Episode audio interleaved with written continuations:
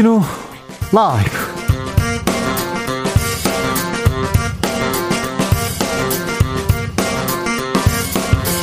(2021년 9월 28일) 화요일입니다. 안녕하십니까? 주진우입니다.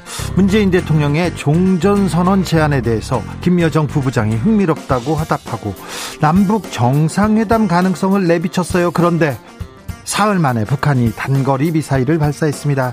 대화의 여지를 남기면서도 무력 시위 단행하는 북한의 속내 뭘까요? 남북 정상회담은 언제 열릴 수 있을까요? 정세현 전 통일부 장관과 이야기 나눠보겠습니다.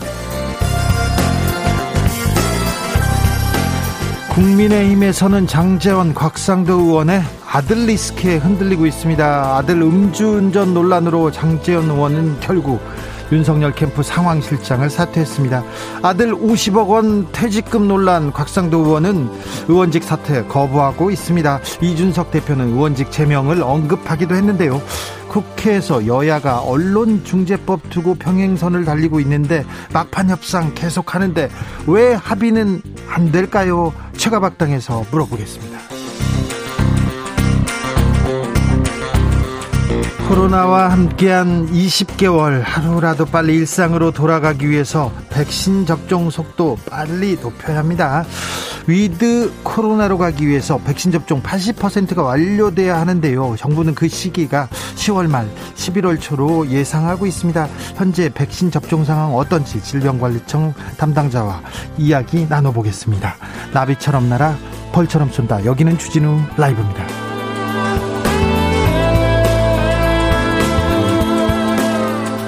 오늘도 자중자의 겸손하고 진정성 있게 여러분과 함께 하겠습니다. 매일매일 많은 뉴스 쏟아집니다. 대선 앞두고 정치 뉴스 특별히 많이 쏟아지는데요. 오늘은 아, 여러분 어떤 뉴스 이렇게 주의 깊게 보셨어요? 이 뉴스가 저를 좀 어, 기억 남게 만듭니다. 이 뉴스 보고 떨렸어요 하시는 분들이 있으면 알려주십시오. 아, 여러분의 뉴스 아, 들어보겠습니다. 샵 9730 짧은 문자 50원, 긴 문자는 100원입니다. 콩으로 보내시면 무료입니다. 그럼 주진우 라이브 시작하겠습니다.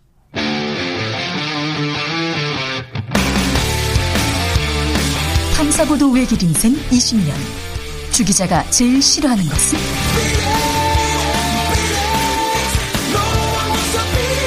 이 세상에서 비리와 부리가 사라지는 그날까지. 오늘도 흔들림 없이 주진우 라이브와 함께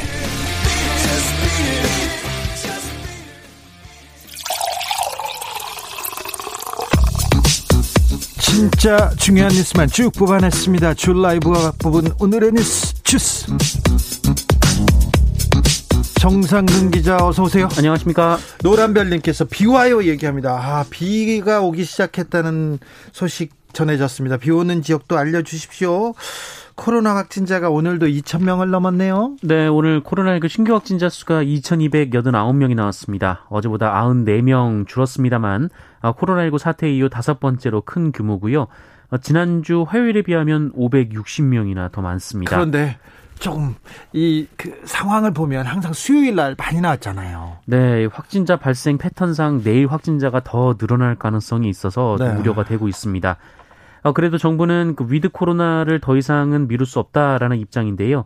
어, 문재인 대통령은 오늘 소상공인과 자영업자들의 피해가 누적되면서 이 더는 버틸 여력이 없어지는 상황이라면서 어, 단계적 일상 회복의 시간을 마냥 늦출 수 없다라고 밝혔고요. 네. 이 권덕철 보건복지부 장관도 이 방송 기자클럽 초청 토론회에 참석해서 어, 현재 거리두기 체계를 국민들이 준수하기 상당히 어려운 상황이라고 말했습니다. 문제는 백신 접종률인데요. 백신 접종에 대해서는 잠시 후에 저희가 아, 질병관리청 담당자하고 자세히 이야기 나눠보겠습니다.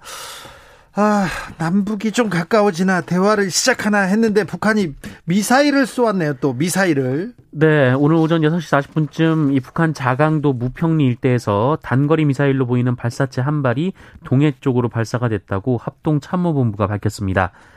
아, 북한 김여정 노동당 부부장이 지난 25일 담화에서 남북 공동 연락사무소 재설치 그리고 남북 정상회담 가능성을 내비친 지 사흘 만입니다. 네. 어, 발사체는 30km 남짓한 고도 아래에서 200km에 미치지 않는 거리를 날아간 것으로 포착이 됐는데요. 어, 현재 군 당국은 발사체의 종류에 대해 신중한 입장을 밝히고 있습니다. 우리는 바로 회의를 했죠? 네, 정부는 오늘 오전 8시부터 1시간여 동안 이 서훈 국가안보실장 주재로 국가안전보장회의 상임위원회 긴급회의를 열고 북한의 발사체와 관련한 대응 방안을 논의했습니다. NSC 상임위원들은 한반도의 정세 안정이 매우 기묘한 시기에 발사가 이뤄진 것에 유감을 표명했고요. 예. 어, 향후 북한의 동향을 면밀히 주시하는 가운데 유관국들과 긴밀히 협의해 나가기로 했습니다. 남북 대화와 미사일 간의 상관관계 이 부분에 대해서는 잠시 후에 정세현 전 장관께 자세히 물어보겠습니다. 7747님께서 천안인데요, 천안이요, 비와유 이렇게 하셨습니다. 5785님, 세종도 비 와요 하는데 충청권에 비가 내리기 시작했습니다. 퇴근길 조심해야 될 것 같습니다. 음.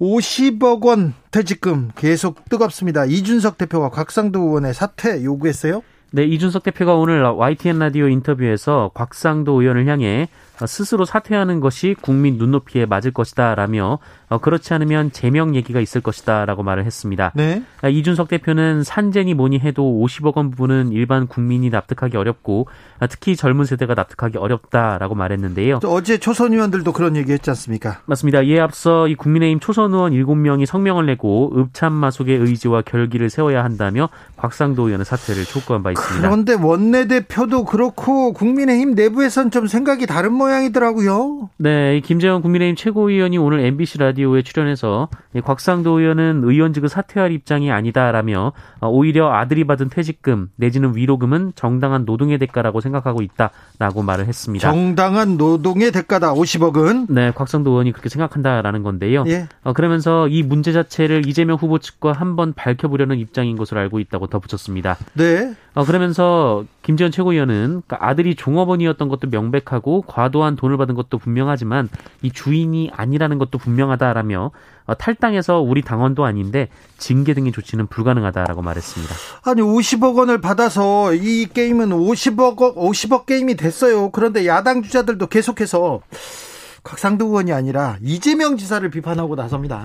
네, 이 문제를 두고 개인적인 입장을 밝히지 않았던 윤석열 전 검찰총장이 어젯밤 자신의 SNS에 글을 올렸는데 어, 본인이 이재명 지사가 이 방송에 나와 설계자라고 자백을 하고 증거까지 명백한데 어찌 손바닥으로 하늘을 가릴 수 있겠는가라며 이 대장동 게이트의 몸통은 이재명이다라고 주장했습니다.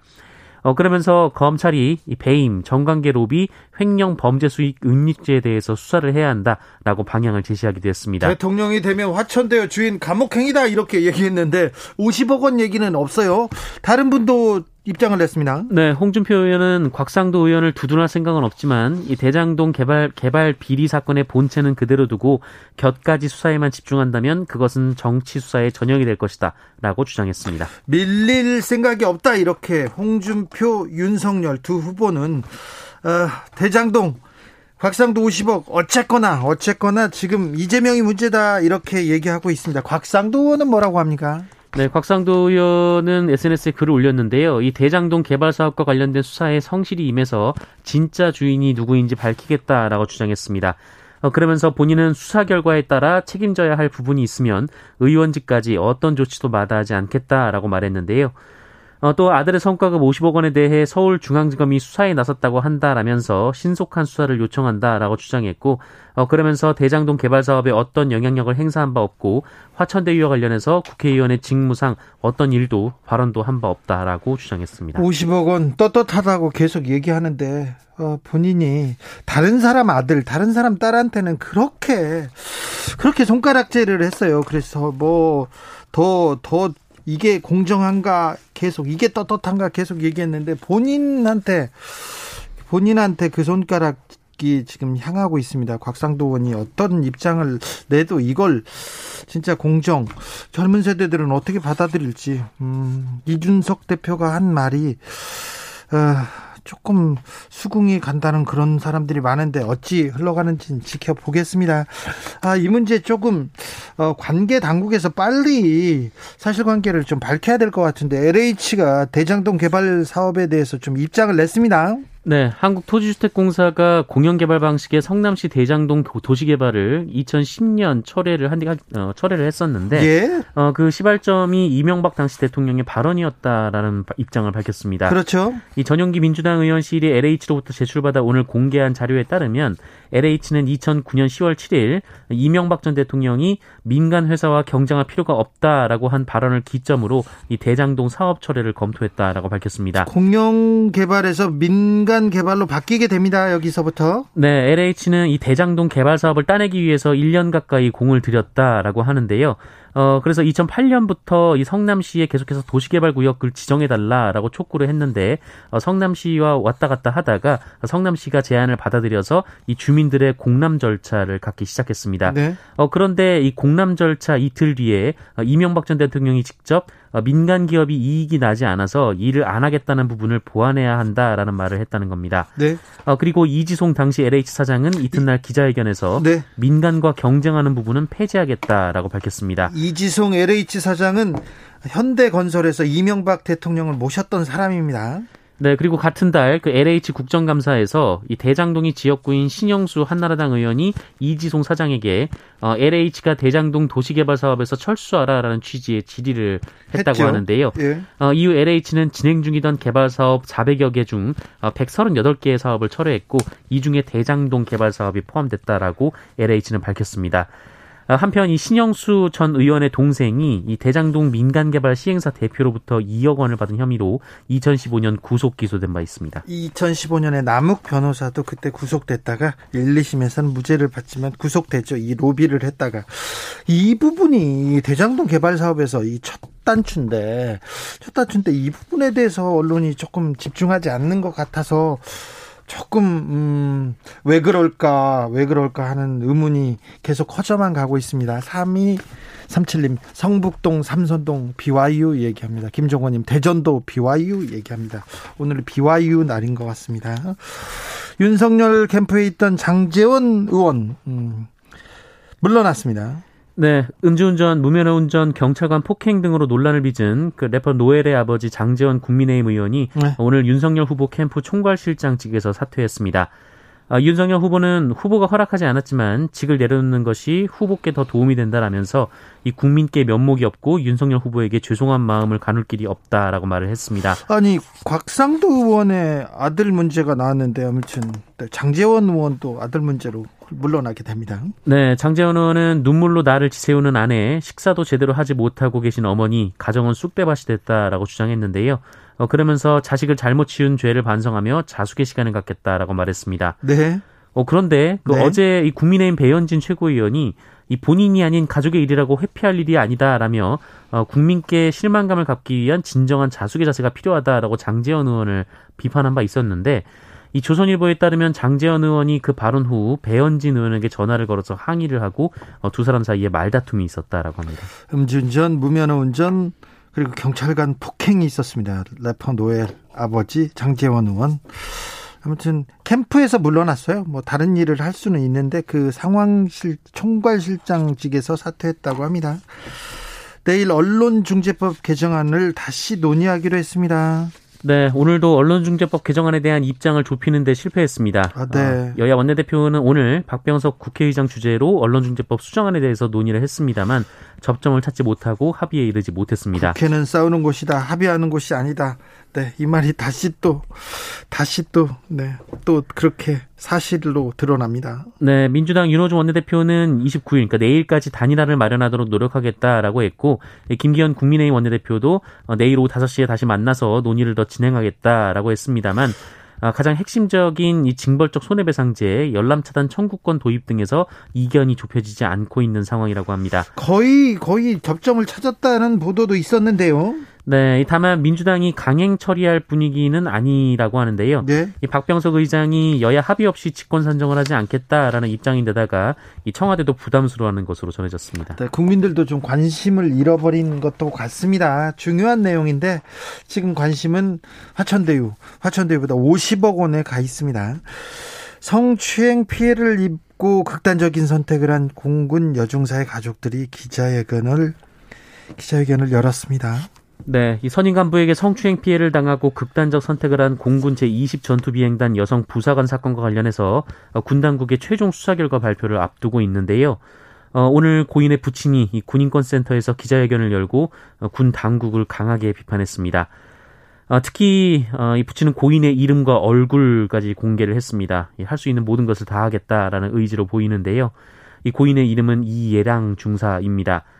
어, 이해랑 중사부치는 이 분노가 치밀고 피가 거꾸로 솟는다라면서 이 부실한 초동 수사를 벌인 공군본부와 20비행단, 어, 부실 수사를 또 부실하게 수사한 국방부까지 이 딸의 한을 풀어줄 것이라는 기대를 깨버렸다라고 주장했습니다.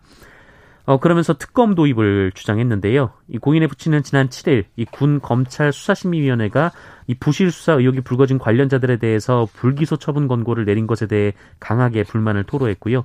이 특검을 도입해 공정하게 수사해야 한다라고 주장했습니다. 네.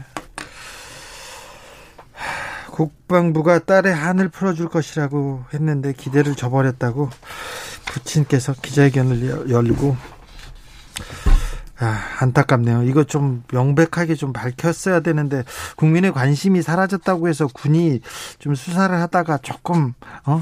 안이하게 하진 않았나 이런 의심도 해봅니다. 네.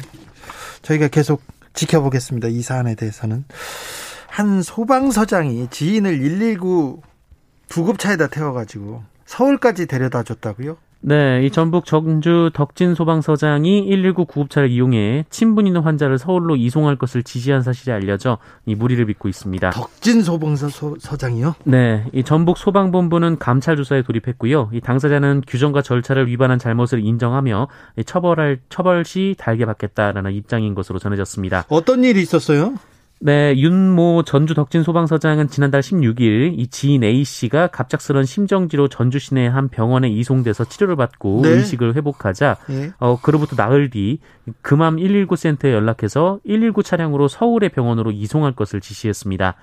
어, 이에 금암 119 센터는 A 씨를 119 구급차에 태워서 서울로 이송하도록 재차 지시했고 구급대원 2명이 이를 이행했습니다. 어, 이 사실이 알려지자 전북 소방본부 공무원 노조가 철저한 조사와 징계를 요구했고요.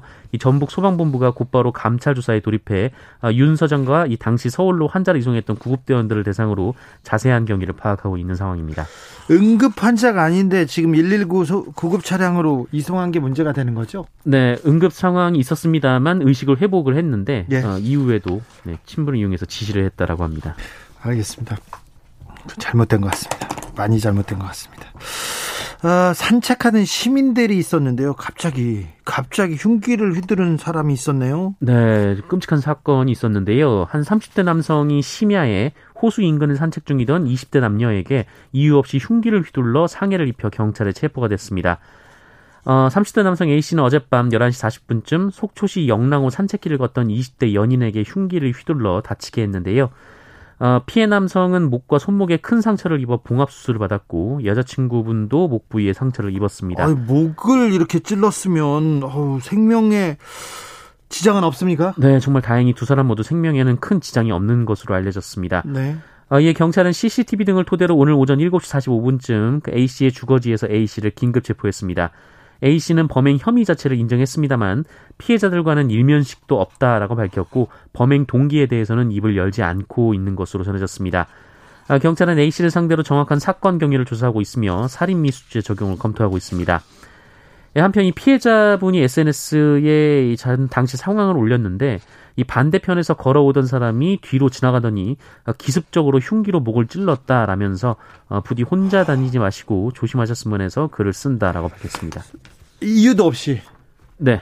아, 이게 세상이 참 무섭습니다. 부디 혼자 다니지 말고 조심해야 된다고 얘기하는데, 아, 네. 산책하는 시민들한테 흉기를 휘두른 시민이, 사람이 있었습니다. 그러니까 조심하셔야 될 것 같습니다. 네. 각별히 조심하셔야 됩니다. 세상이. 아파트 외벽을 청소하던 20대 노동자가 떨어졌습니다. 아, 이런 소식 전해드린 바 있었는데 또 다시 숨졌다는 소식 전해드립니다. 맞습니다. 며칠 전에도 비슷한 소식을 전해, 전해드렸는데요. 네. 어, 다른 사건입니다. 그때도 사망자가 20대 노동자였는데 어, 이번에도 20대 노동자가 숨졌습니다. 어제 오전 10시 40분쯤 인천 송도의 한 아파트에서 아파트 외벽 유리창을 청소하던 29살 노동자가 추락해 숨지는 사고가 있었습니다. 예. 어, 2시간가량 청소를 하다가 15층 높이에서 밧줄이 끊겨 떨어졌는데요. 사고 당시 노동자 6명이 한 조로 작업을 했고 1층에는 신호수와 현장 소장이 있었습니다만 어, 지난 사고와 똑같이 보조 밧줄 없이 작업용 밧줄 하나에 의지해 작업을 하다 사고가 난 것으로 알려졌습니다. 어, 한 달 전부터 시작된 해당 아파트 외벽 유리 청소는 어, 어, 어제가 마지막 어, 날이었다고 하는데요. 어, 숨진 노동자는 이 아파트에 그날 처음 나와서 일을 했다라고 합니다. 어, 경찰은 안전수칙이 제대로 지켜졌는지 정확한 사고 경위를 조사할 예정입니다. 아, 제발, 제발 그 노동자 사망 소식은 고만 전하고 싶습니다. 그런데 이게 환경이 나아지지 않아요. 이 상황이 나아지지 않습니다. 지난번에도 보조밥줄도 없었고 안전장치도 없이 사고가 났다. 그래서 20대 노동자가 숨졌다. 이렇게 얘기했는데 똑같습니다. 똑같아요. 언제까지나 이렇게 돈 때문에 이 안전을, 생명을 이렇게 바꾸, 바꾸는 이런 작업 환경 고치지 않아야 되는 건지, 아, 다시 또 묻고 싶습니다. 주스 정상근 기자 함께 했습니다. 감사합니다. 고맙습니다. 교통정보센터 다녀오겠습니다. 김한나 씨.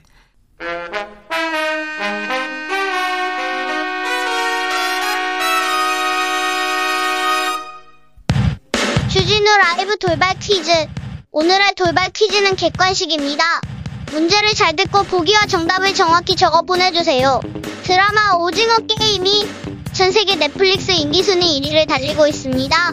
이 드라마 덕분에 외국인들이 한국의 놀이 문화에 푹 빠졌다는데요. 필리핀 도시 한복판에 세워진 거대한 인형 앞에서 이 놀이를 하는 영상이 인터넷에 올라오기도 했습니다. 이 놀이는 술래가 벽을 보고 이것이 피었습니다.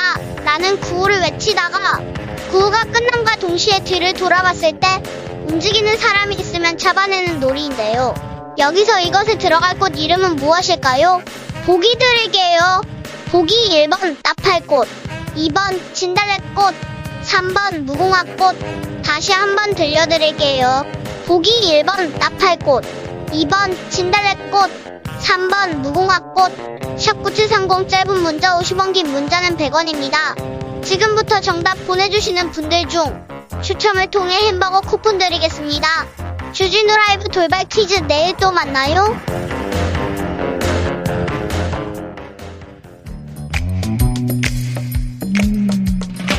오늘의 정치권 상황 깔끔하게 정리해드립니다. 여당 야당 크로스 최가박과 함께 최가박당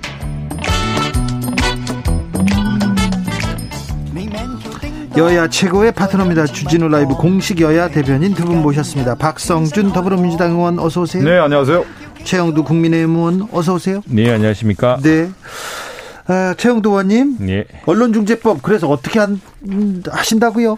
지금 5시에 또 여야가 다시 이제 협상을 하고 있습니다. 협상하고 음. 있는데 협상은 계속하고 합의는 안 합니까? 어, 이게 이제 사실은 제가 볼 때는 민주당이 결단을 해야 될 문제입니다. 민주당이? 예, 왜냐면은 대통령께서도 이제 귀국 기내 유엔 다녀오신 뒤에 기내에서 국제사회나 국내 걱정과 우려가 많다라는 지적을 하고 이게 조금 기류가 변화가 있는 것 같습니다. 그런데 사실은 이게 그 국민들을 이제 잘못된 언론 보도로 피해와 명예 훼손을 신속하게 복구해야 된다는 측면에서는 다 동의를 합니다. 아, 동의하시죠? 그렇죠. 네. 그 방법을 이제 저희들은 한 해 한 4천 건 되는 언론 중재위 사건에서 그 사람들이 빨리 정정 보도나 반론을 낼 수 있도록 그렇게 해주는 것을 하고 그런데 지금 민주당이 아니란 것은 한 해 한 270건 정도 되는 언론사 상대, 언론인 상대 손해배상 소송에 다섯 배 징벌적 무기를 줌으로써 그 말하자면 언론이 좀 겁을 먹어서 이제 이런 오보를 안 하도록 하겠다 이런 취지거든요. 근데 그게 국제사회에서는 인정받기 힘듭니다. 그래서 유엔 인권이사에서 특별보고관도 이제 걱정하는 편지를 냈고 국내 여러 인권단체 언론한테 반대하고 그러니까 저희들은 협상할 때 그거를 좀 번지수가 좀 잘못되었으니 빼고 언론 정정 보도, 저 반론 보도를 좀 강화하자 이런 제안을 해왔습니다. 박상준 의원님, 이제 이 언론 중재법 관련해서는 뭐 여야의 어떤 입장 차이가 워낙 컸고요. 지난 8월 30일 날 합의한 이후에 한 달 정도 시간을 주지 않았습니까? 8인 협의체를 둬서 11번 협의 과정이 있었는데 오늘 결과를 보면 전혀 합의가 이루어지지 않았지 않습니까? 그래서 네. 오늘 본회의에서도 올리지 못했는데 크게 쟁점은 세 가지거든요. 정정보도 청구권, 지금 뭐 최영두 의원이 얘기한 징벌적 손해배상, 그 다음에 하나가 이제 열람 차단 청구권 이렇게 있는데 정정보도 청구권 관련돼서는 의견이 없고요. 과거에 그동안에 어떤 논쟁이 됐던 징벌적 손해배상이라든가 열람 차단 청구권 관련해서는 합의를 이루지 못했습니다. 그래서 오늘 5시에 다시 이제 만나서 원내대표가 이제 논의 중인 것을 좀 알고 있는데 아, 이렇게 돼서는 그러면 오늘 시점에서 이렇게 안 됐는데 그 다음에 또 시간 둬서 또 합의가 되겠느냐? 내일은 되겠느냐? 합의가 될까요? 안 됩니다. 그래서 이것은 내일 정도는 어, 결정을 해야 되는 시기가 아니냐 이렇게 네. 저는 지금 마지막 그저 언론인들의 민주당 출입하는 기자들 이야기라든가 마지막 원내 지도부 이야기 간접적으로 들어보면은 아 이거 정말 그 징벌적 선배란 것은 실제로 얻는 실익보다 이 여기에 대한 부정적 인식 때문에 더 큰 문제를 역풍이 있겠다 해서 징벌적 선배는 조금 빼는 것으로 아마 민주당 내부에서 논의가 되는데 최영도 의원님. 예. 그런데 이제 민주당 내부 반발이 너무 크니 아니 요거는 이제 징벌적 예. 손해배상이라고 하지만 이 법 자체가 이제 언론중재법인데 가장 어, 어디에서 출발하냐면 가짜 뉴스에 의한 피해를 어떻게 할 거냐에 대한 출발이거든요. 그랬을 경우에 그 구제법의 접근으로서 징벌적 손해배상이 나온 거기 때문에 어, 이제 여야 협의 과정, 합의 과정에서의 여러 이제 안들이 나왔는데 과연 이 부분을 뺐을 때 어, 이 법의 의미가 있겠느냐. 여기에 대한 본래 취지도 문제가 생기는 거기 때문에. 그렇죠. 언론중재법 왜 만들었어요? 왜 만들었습니까? 이렇게 나올 수밖에 없는 겁니다. 아, 그게 이제 네.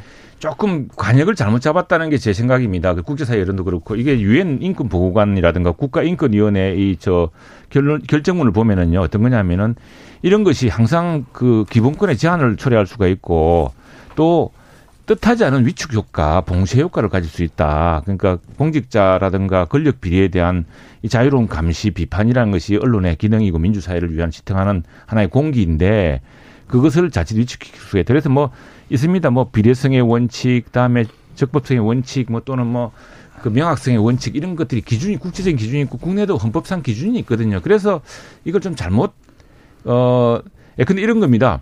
10억짜리 손배소를 해가지고 나중에 5년 뒤에 3년 뒤에 반드들 그 사이에 물질적 피해는 지금 법원 판결도 됩니다. 경제적 피해는 측정이 가능하니까. 그러니까 정신적 피해, 명예에서의 피해 이것을 회복하는 것은 너무 늦어지면 회복도 안 돼요, 사실은. 네. 어지럼증 네. 생기고 그러면. 제가 하나 예. 언급을 좀 하고 싶은 최 의원님이 이제 기본권과 관련된 얘기를 했는데 우리나라 이제 민주주의 과정이라는 것이 언론 출판 집회 결사 이 자유권적 기본권과 관련된 치열한 싸움의 과정이었어요. 특히 이제 언론 자유에 대한 싸움들이 얼마나 컸습니까? 그런데 지금 우리나라 민주주의 성숙도로 봤을 때 언론의 자유가 전 세계가 다 인정하는 수준이란 말이죠. 그런데 언론의 자유가 이만큼 확장이 된 반면에 이 언론의 침해에 의해서 개인적 기본권이 침해됐을 경우에 구제받는 방법이 없더라는 거예요. 그래서 이 시점에 이 법이 나온 겁니다. 본래의 취지를 살려야 된다는 얘기입니다. 0119님께서 대한민국 언론이 정말 웃음이 퍼져 나오는 말씀입니다. 징벌 없이는 안 된다고 봅니다. 얘기하고요. 2606님 형사처벌법 아닌데 손해배상을 빼면 무슨 의미가 있나요? 이런 의견도 주셨습니다. 아무튼 언론중재법, 언론개혁에 대해서는 어, 반대하지 않죠. 지금 네, 언론이 예, 네. 언론이 자기 언론이 자기의 역할을 제대로 하고 있나 거의 모든 사람들이 아니라고 얘기하면서 언론 개혁을 외치고 있는데 언론 중재법 아무튼 어찌 되는지 처리가 이번에도 좀 안 될 것도 같고 강행할 것도 같다고 하는데 어, 지켜보시죠. 7595님 징벌적 손해배상보다 정정보도 청구권을 확대해 주십시오. 돈보다는 보도한 내용과 동일한 크기의 사이즈로 음. 정정보도를 해주는 것이 전 좋다고 생각합니다. 이런 의견도 왔습니다. 네. 아무튼 민주당에서 언론개혁을 위해서 언론중재법 개정안이 첫 단추다, 첫 발이다 얘기하고 있는데 지금 국민들이 언론개혁에 대한 어 많은 어 뭐지 찬성 입장을 보이면서도 언론 중재법 개정안 이거 뭔가 좀 에이 좀 잘 설명해 주지 그런 사람들이 많다는 것도 좀 민주당이 네네. 좀 새겨 들어야 될 것 같습니다. 그 언론중재법 얘기를 하더라도 다 50억 원은 어떻게 됐어요? 화천대유는요 어지러우면 어 어지러우면 50억 원 주나요? 계속 그 얘기만 물어봅니다. 곽상도 의원 퇴직금 50억 원 나온다는 얘기가 여의도에서 그 국민의힘에서도 뜨겁죠. 그렇죠. 이건 사실은 깜짝 놀랄 일이죠. 이제 한 회사가 그 네. 저 토지 공영 개발인가요? 공영 개발을 같이 최영도 의원님 목소리 힘이 없으잖아요. 예, 예, 해가지고 이게 3억 5천만 원 투자한 사람들이 4,040억 원 배당금 수입을 얻었다는 것도 놀랍더니 세상에 그 대리급 뭐 곽상도 의원 네. 아들이라고 합니다만 대리한테 퇴직금을 50억을 주고 뭐 산재라고 하고 하는 것도 국민들이 받아들이기 어렵죠. 상상할 수 없는 일입니다. 네.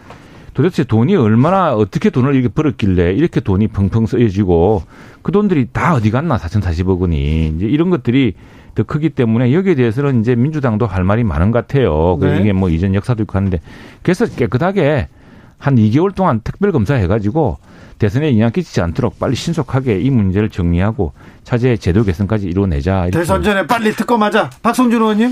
아, 지금 이제 곽성도 의원의 아들이 이제 50억을 받았지 않았습니까? 우리가 항상 보면은 상식이냐 아니냐를 가지고 따져봐야 되는데 대리가 퇴직금을 50억을 받았다라는 거에 대해서 온 국민이 납득을 할 수 있겠습니까? 아니 최영도 의원도 네. 그 부분은 지적하지 않습니까? 자 그런데 이 국민의힘의 어떤 처리 과정들을 보면 이렇게 되는 거잖아요. 추석 전에 이미 50억 원이 받았다라는 것을 다 알고 있었는데 이 50억 원 받은 사실을 감추고 이 문제를 이재명 후보, 이재명 지사의 예, 프레임으로 넘어갔단 말이에요. 그건 왜 그랬대요, 최영도 제 얘기 좀 막음. 뭐 감추려고 감추 그게 감추집니까 그게? 좀 감춘 거죠. 네, 그왜 그러냐 화천대유는 누구 거냐고 했는데 실질적으로 좀 드러난 걸 보면 50억을 받은 사람이 곽상도 의원 아들 아닙니까? 그래서 수사하면 다 드러나는 것이고요. 네. 그래서 수사자 감출 수 있습니까? 지금 수사 과정은 이렇게 크게 방향이 자, 돼 있죠. 그래서 이재명 지사도 하신 말씀이 많을 테고 이, 이 역사가 우리 따져 보니까 역사가 참 많은 땅입니다. 많은 땅인데. 지금 이 땅에서 수익을 얻은 사람들이요. 이 대장동 일대에 신고된 토지거래 건수를 한번 2006년부터 2014년간 한번 뒤져봤어요. 9년간 해봤더니 그때 토지거래 건수 194건 중에 80%에 이르는 154건이 2009년 11월 이 개발 착수될 시점에 집중됐는데 네. 여기에서 한 30% 이상의 땅을 부동산 개발회사 C7이라는 회사가 인수를 해요. 근데 C7이 누구냐?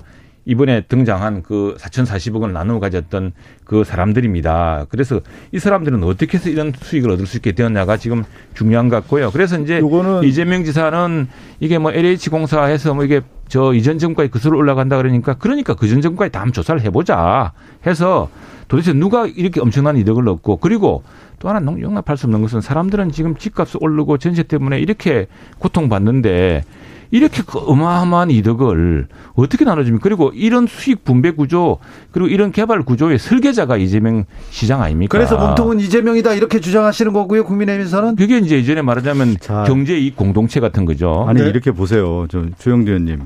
공당의 태도를 먼저 한번 짚어야 될 수밖에 없는데 이 관련된 부분은 이미 경찰, 검찰, 공수처가 수사를 하고 있는 상황이고요. 또 한편으로는 지금 곽성도 의원의 50억 원 아들의 수령에 대해서 원내 지도부라고 하는 김기현 원내대표가 이미 알고 있었다는 사실이 지금 드러나지 않았습니까? 그러면 어떻게 해야 되냐면 선조사와 선수사를 통해서 곽상도 의원이 왜 이런 문제가 나왔는지, 그럼 화천대유가 성격이 무엇이었는지, 왜 이런 아들이 취업을 하게 됐는지, 그럼 곽상도 의원은 이 사실을 알게 됐는지 없는지, 이러한 것들을 다 조사한 다음에 발표를 해야 되는 겁니다. 그리고 나서 책임의 소재를 물어가는 것이 공당의 태도이고 국민의힘 원내 지도부의 책임 있는 모습인데 여기는 뭐 어떻게 한 거냐면 곽상도 원건에서는 할 말이 없죠. 아니, 할 말이 없는데 뭐냐면 하지 마시고 아니 화천대유도 마찬가지입니다. 이 화천대유의 가장 이야기해야죠.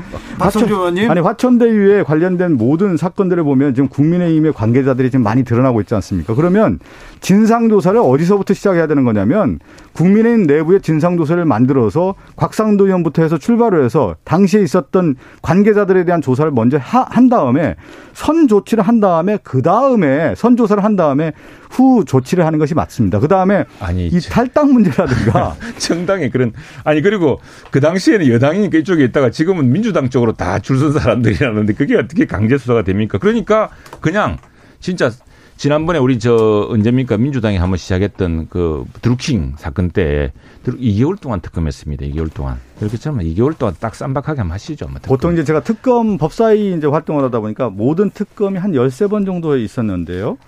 어, 경찰 수사, 검찰 수사가 이어진 다음에 부안적인 개념으로서 특검이 이루어졌더라고요 보니까 그렇죠. 지금은 경찰 수사, 검찰 수사의 단계이기 때문에 지금 특검의 단계가 아니다라는 말씀을 좀 드리겠고요. 왜냐하면 지금 이제 특검을 야당에서 얘기하는 것은 뭐냐면 하나의 어떤 정치적 전략이죠. 이것을 시간을 끌겠다라고 하는 어떤 차원에서 지금 나온 거 아니 아니냐. 이렇게, 이렇게 국민의힘 관계자가 많이 있는데 빨리빨리 조사해 잡아가셔야지. 그러니까 왜 특검 안 합니까?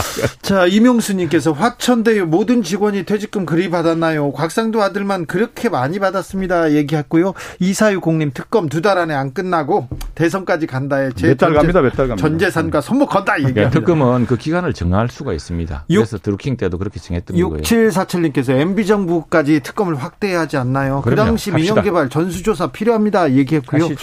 아, 다안 틀었습니까 지금까지? ISY님께서 네.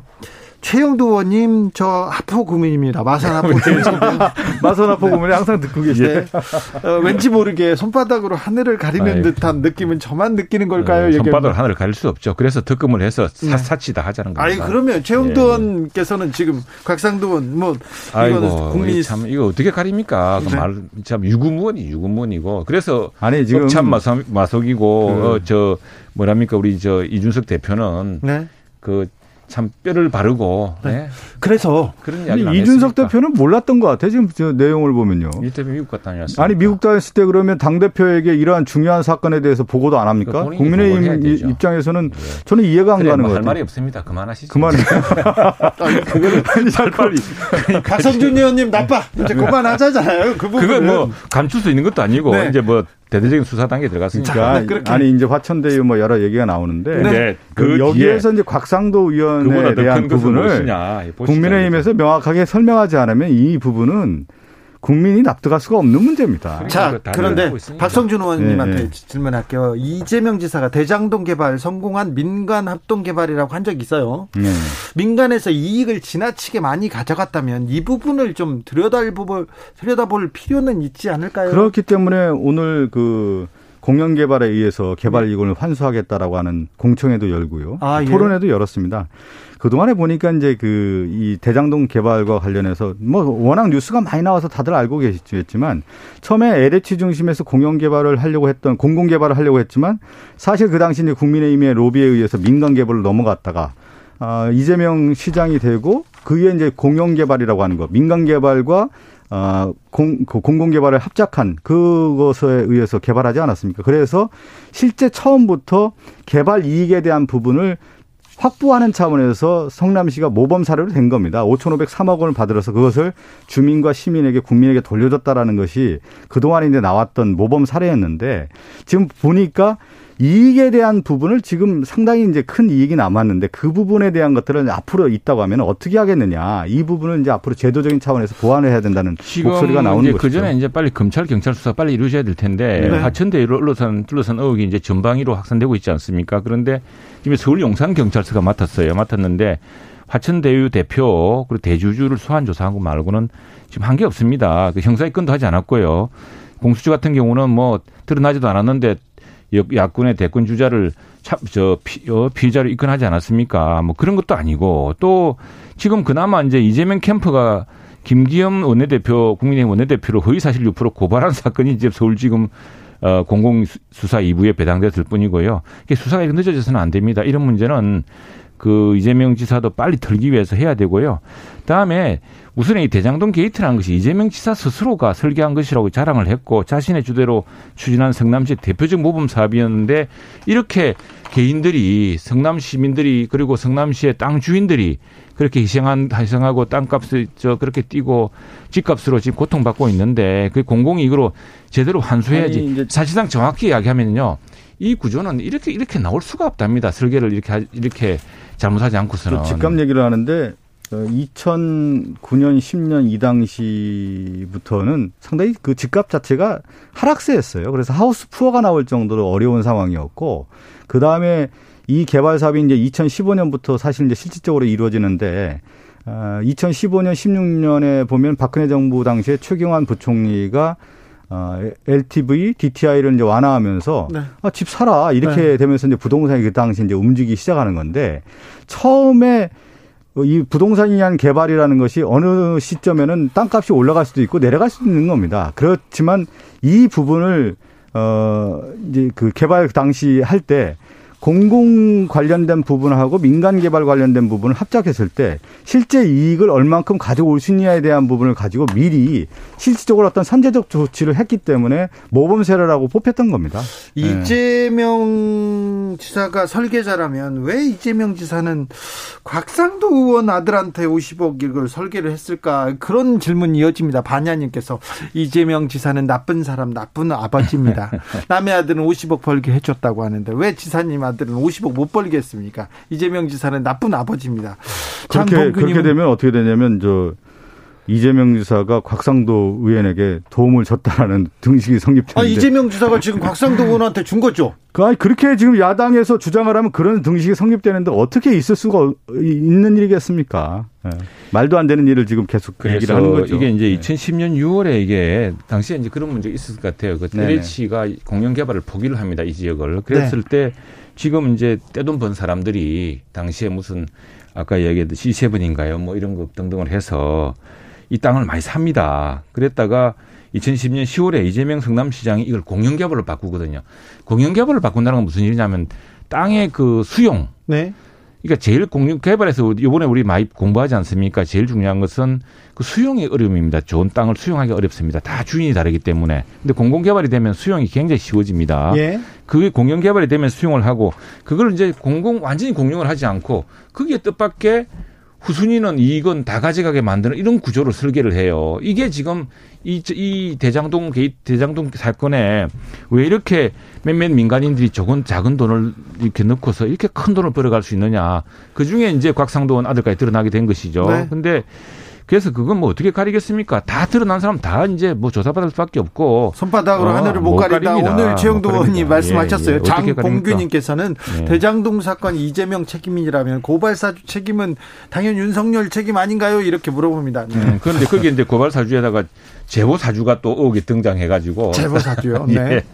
예. 아타락샤님께 LH 투기처럼 대장동 투기 세력도 전수조사 필요합니다. 이렇게 얘기하는데 해야죠. 아, 뭐 해야 됩니까? 예. 아니 그거는 이제 수사 단계가 되면서 이제 점차적으로 다 드러날 문제 아니겠습니까? 네. 이게 네. 지금 50억 이야기 나왔는데요. 천억 든 사람도 있습니다. 그래서 기자하다가 네. 이제 대부분 여기 또 이제 언론계 주식 등장하는데 여기서 아마도 우리가 짐작하는 아니 그건 이제 예, 뭐 지금 나, 이제 얘기하는 뭐 김만배 대표라든가 예, 지금 예, 일종 예. 네트워크를 보면은 그런데 이제 지금 제가 그러니까 조금 사실은 뭐 천억 등장하고 하는 것들도 그리고 예, 이게 지금 이게 사실은 그게 이제 예전에 저 이전 수사 때 나타난 게 이게 누가 네.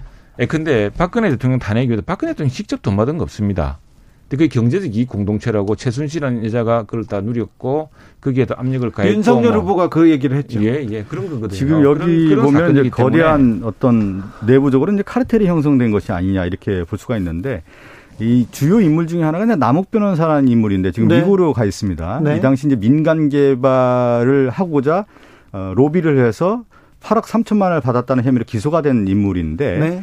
이분이 이제 남욱이 천화동인 어 4호로 지금 대표로 돼 있고요. 네. 조현성 변호사가 천화동인 6호 이렇게 돼 있는데 이 당시 이 사람들과 관계됐던 그 사람이 누구냐면 강남이라고 하는 변호사 법무법인의 박영수 특검이 대표 법무법인 대표로 있습니다. 네. 그리고 이제 김만배 이 화천대유 대표로 돼 있는 사람은 이성문 대표와 또나 곽상도인은 대학 동문이에요, 보면.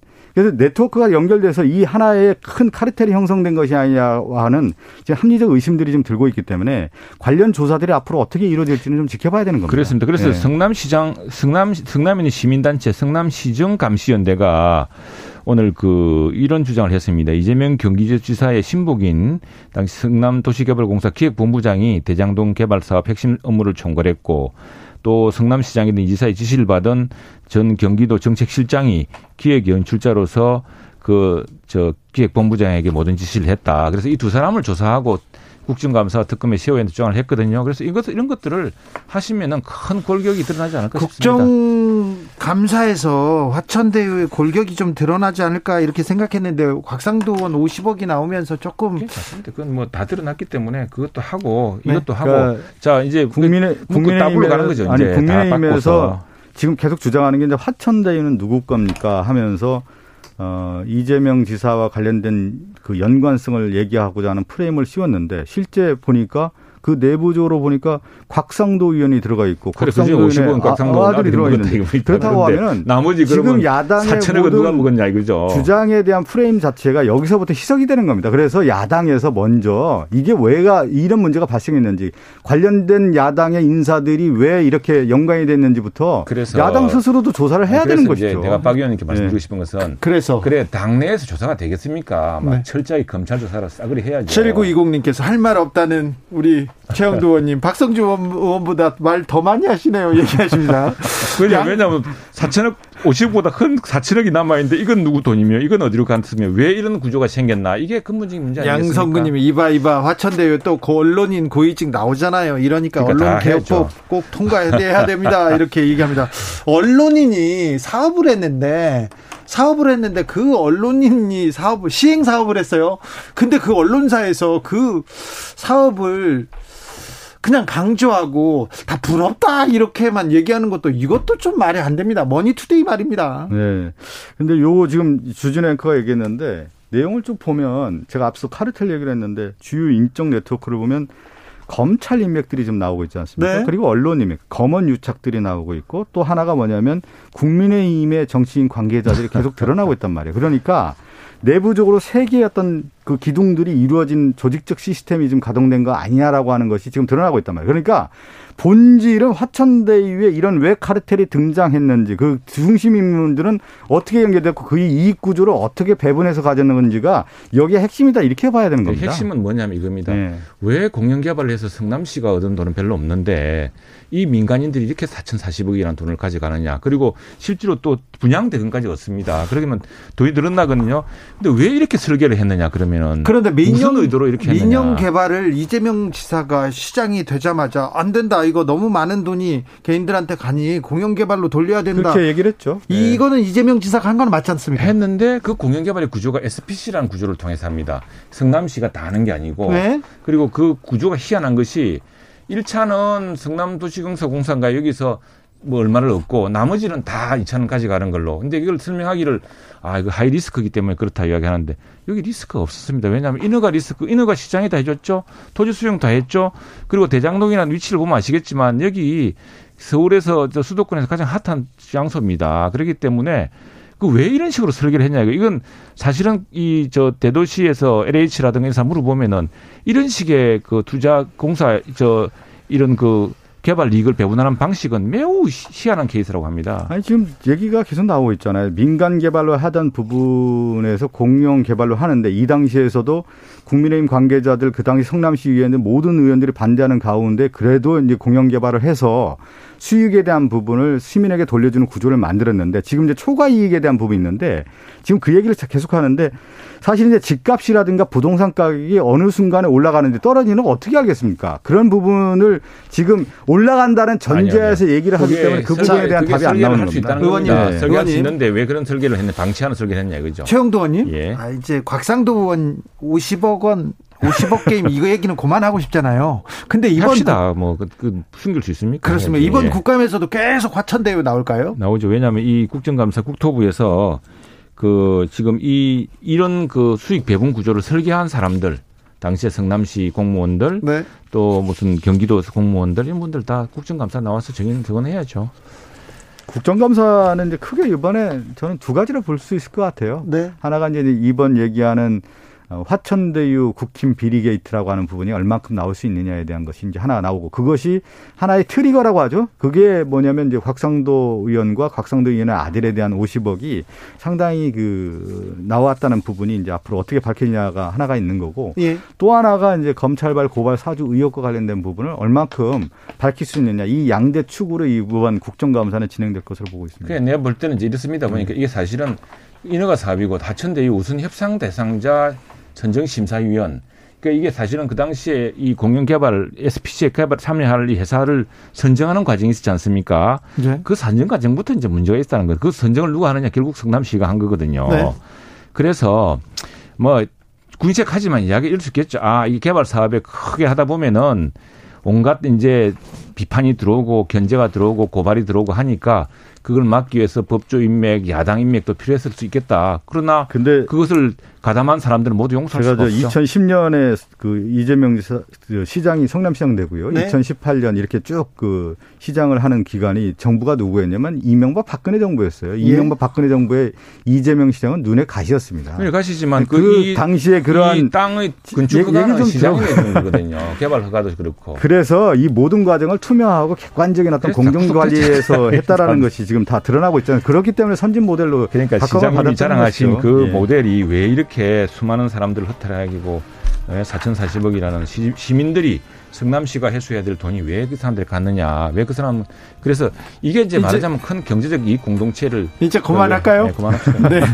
아우 하실 말씀 없다더니 최영도 의원님. 아니 난 너무 궁금해. 왜 이렇게 이게 상식적 말이 돼요, 사실은? 최가박당 지금까지 최영두, 박성준 두 의원 감사합니다.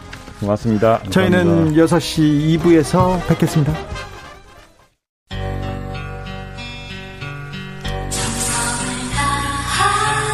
정성을 다하는 국민의 방송 KBS 주진우 라이브 그냥 그렇다고요. 주진우 라이브 2부 시작했습니다. 지역에 따라 2부부터 오신 분들 계시죠? 오늘도 잘 오셨습니다. 7시까지 주진우 라이브 함께 해 주십시오. 라디오 정보센터 다녀오겠습니다. 정한나 씨.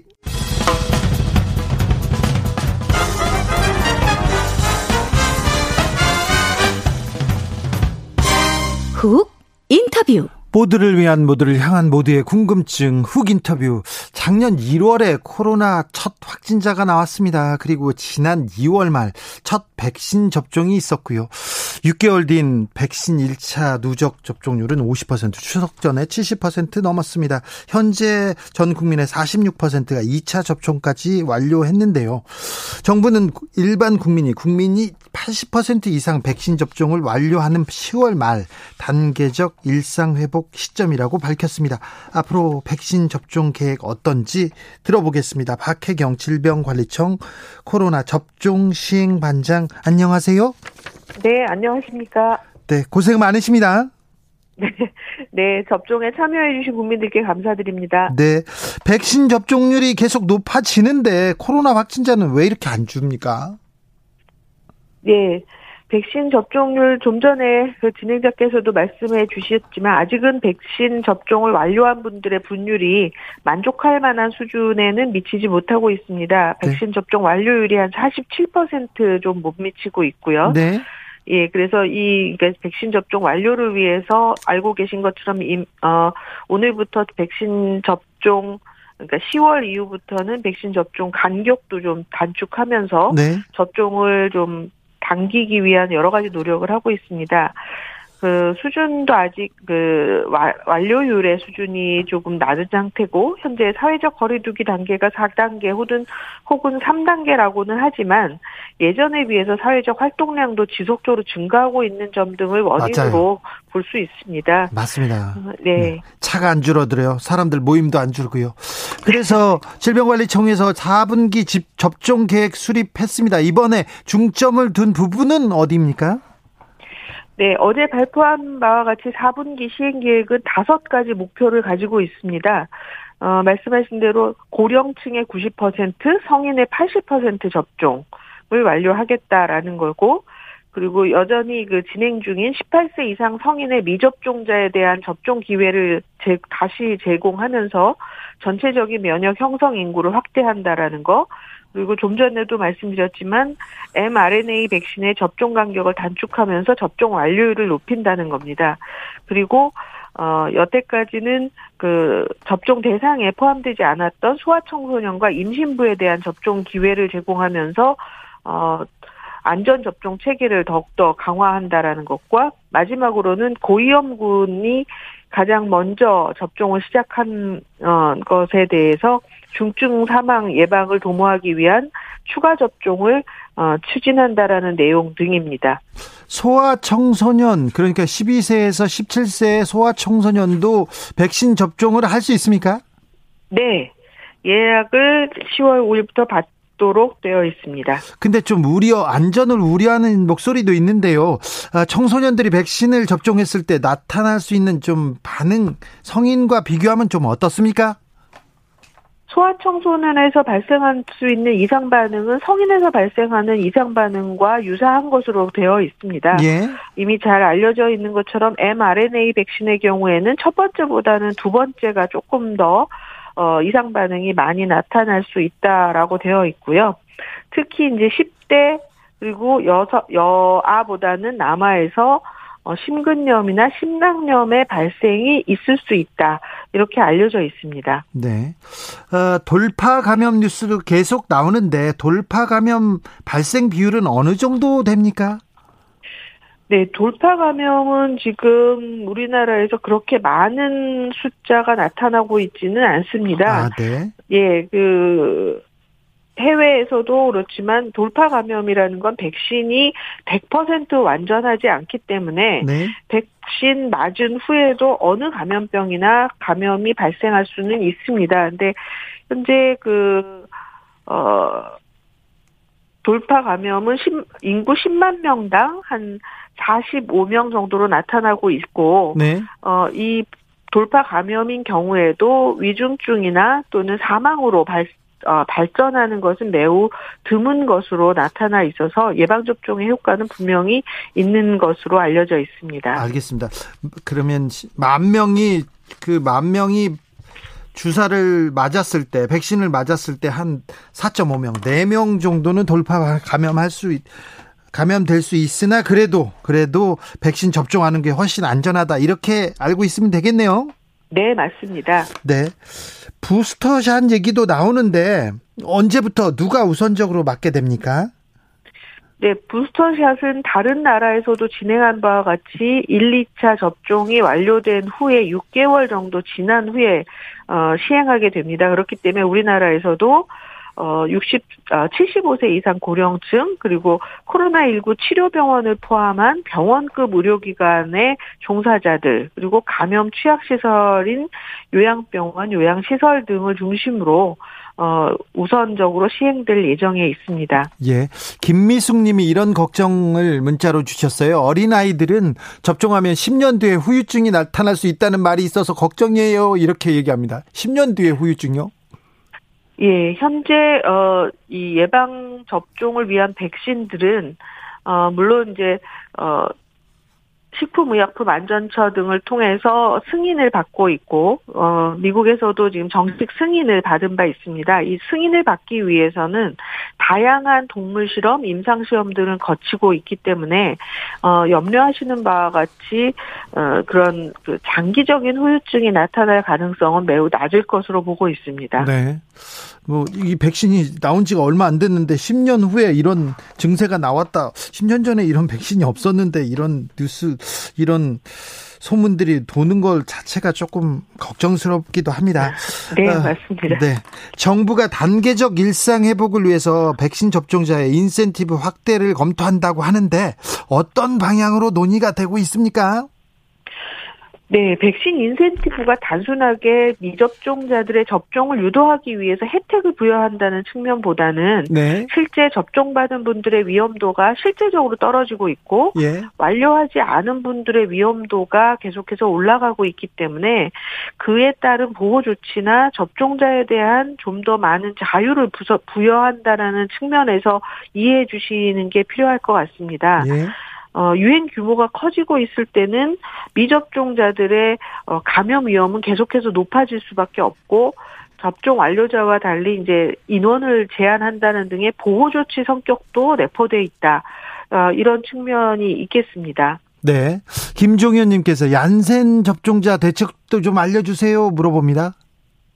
네, 얀센 접종이 진행된 것이 6월이었기 때문에 얀센 접종자들이 이제 6개월이 지나는 어, 시점이 12월쯤 되겠습니다. 그래서 네. 어, 60세 이상 연령층을 포함한 고위험군에 대한 추가 접종 이외에 얀센 접종자들을 포함한 나머지 추가 접종 계획에 대해서는 좀더 어, 검토를 한 후에 발표가 될 예정에 있습니다. 알겠습니다. 말씀 잘 들었습니다. 네, 감사합니다. 고생 많은데 더 고생해 주십시오. 지금까지 박혜경 질병관리청 접종 시행 반장이었습니다. 정치 피로, 사건 사고로 인한 피로, 고달픈 일상에서 오는 피로. 오늘 시사하셨습니까? 경험해 보세요. 들은 날과 안 들은 날의 차이. 여러분의 피로를 날려줄 저녁 한 끼 시사. 추진우 라이브.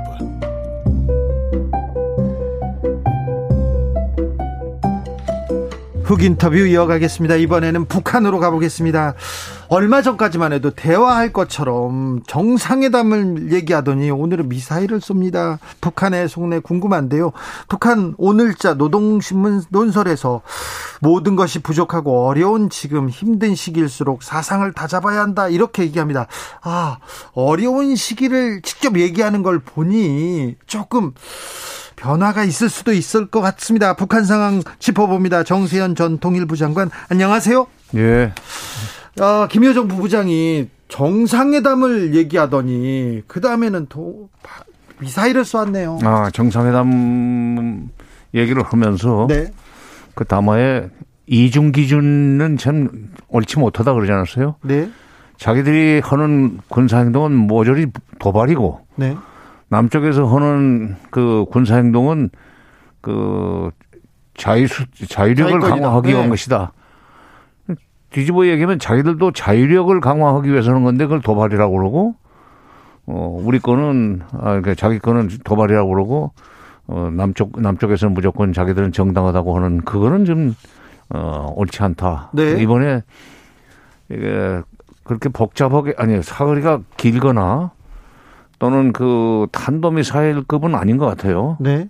탄도미사일은 유엔 제재에도 어, 걸릴 수 있는 그런 그, 그 위험한 건데 이번엔 그건 아니고 사거리도 짧고 그다음에 예, 저공으로 저공으로 어, 미사일을 쏜 것 같은데 사거리가 되게 한 200km 정도 나온 것 같아요. 동해 바다 쪽으로 떨어졌지만 그걸 쏘았는데 이쪽에서 또 도발이라고 할지 그걸 한번 테스트는 일종의 소위 그 리트머스 시험지처럼 네. 띄운 것 같아요. 밀당 비슷한 건가요? 그렇지. 네. 다행히도 이제 우리 NSC 상임위원회 긴급 회의에서 어 도발이라는 표현을 안 쓰고 네. 여러 가지 정세를 지금 안정적으로 관리해 나가야 되는 그런 상황에서 그러니까 김여정 부부장이 정상회담도 제안하고 있는 그런 상황을 예. 암시적으로 얘기하는 거죠. 그 상황에서 조금 이런 것은 좀 이런 행동은 유감이다. 예. 그러면 북한이 화내지는 아니에요. 아, 그렇습니까? 네. 7305님, 미국이 빨리 결정해라. 자기들 급하다. 이런 뜻인가요? 이렇게 아까 노동신문 사설 얘기를 이렇게 해석하시는 분이 있습니다. 음, 네. 그리고 미국이 지금 남북 간에 먼저 그 공동연락사무소 재설치라든지 정상회담 하는 것은 남북 간의 문제 아니에요. 네. 그걸 또 미국이 결정을 하고 그런 것은 굉장히 뭐라 그럴까 이 그 미국이 모든 걸 결정한다고 그러는 철학에서 나온 거기 때문에 네. 옳은 얘기는 아닌 것 같고. 아, 그 남북이 지금 대화할 수 있다. 그렇지. 종전 선언은 어차피 시간이 네. 많이 걸리는 거고. 예. 거기는 미국도 들어와야 되고 중국도 들어와야 됩니다. 네. 그러니까 순서로 잡는다면은 김 김여정 부부장이 에, 그 담화에서 내놓은 게 종전 선언 공동연락사무소 재설치 그 다음에 남북 정상회담 이렇게 세 가지를 내놓았는데 순서로 친다면 공동연락사무소 재설치 그 다음에 남북 정상회담 그러면서 종전선언이 될 수 있는 그런 여건이나 분위기를 만들어 나가는 식으로 접근해야 될 거예요. 예. 남과 북은 급하게 급 번개로 만난 적도 있었습니다.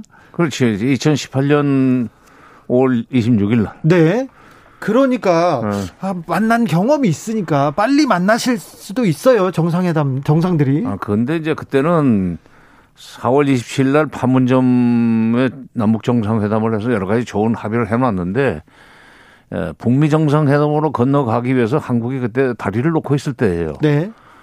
근데 이제 미국의 트럼프가 갑자기 무슨 심통이 났는지 모르지만 5월 24일인지 김정은과 회담을 하지 않겠다는 식으로 편지를 공개해 버리니까 그것을 봉합하기 위해서 우리 대통령이 급하게 예, 판무점으로 김정은 위원장을 불러냈죠. 그러니까 네. 자기들이 이제 급하니까. 예.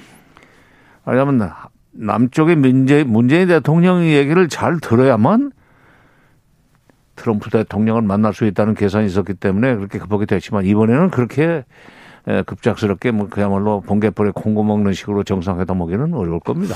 아니 근데 식량난도 있고 그 다음에 음. 백신도 필요하고 급한 상황이니까 조금 손을 내밀지 않을까요? 아니 글쎄요 이제 그런 것 때문에 남북 관계 특히 있는 남북 간의 대화를 복원하려고 그러는 것은 그건, 그건 뭐 틀림없는데 예.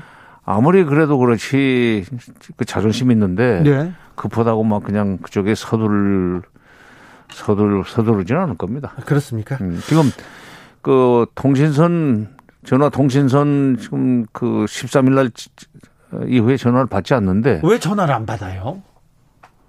한미 연합훈련 하지 말아달라고 했는데 연합훈련을 하니까 전화를 끊어버렸지, 그야. 네네. 내가 다른 방송에서도 얘기했지만 한미 연합훈련을 그냥 강행하면은 그건 전화는 끊어진다. 네. 네, 연합훈련 하니까 전화는 끊어지만 이제 이렇게 정상회담을 하고 그다음에 공동연락사무소 재설치하고 정전선언 문제를 논의하려면은 어차피 남북 당국 간에 적어도 장관급 회담은 빨리 열어야 됩니다. 네. 그러면은 그런 문제를 협의하기 위해서 매번 방송에다 대고 쏘아서는 안 되고. 예. 있는 전화 그거 받으면 되는 거야. 통신 연락선 그 받으면 저 다시 재개 저 네. 그 재개 어 가동을 재개하면 되는데 근데 지금 일부에서는 저희들이 끊었으니까 저희들이 먼저 그 이, 재가동 시키면 되는 거 아니냐는 식으로 평, 어, 얘기하는 사람들이 있대요. 근데 네. 지금 저희들이 끊었기 때문에 자기네들이 끊었지만 이쪽에서 김정은, 김정, 그러니까 김여정 그 부부장이 정상회담이나 무슨 연락사무소 재설치 같은 얘기를 어, 그, 저, 제안을 했는데 그거는 남북 당국 간의 대화를 빨리 하자는 얘기예요. 예. 그러면은 이쯤 됐으면은 지금 통일부 장관 정도가 나서 가지고 아, 좋다.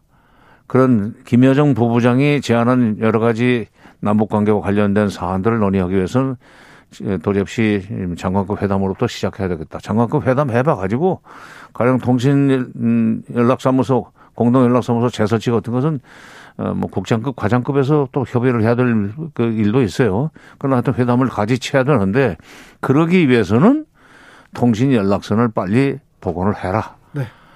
아, 늦어도 지금 막 10월 1일부터는 전화를 좀 받아라 하는 얘기를 할 필요가 있어요.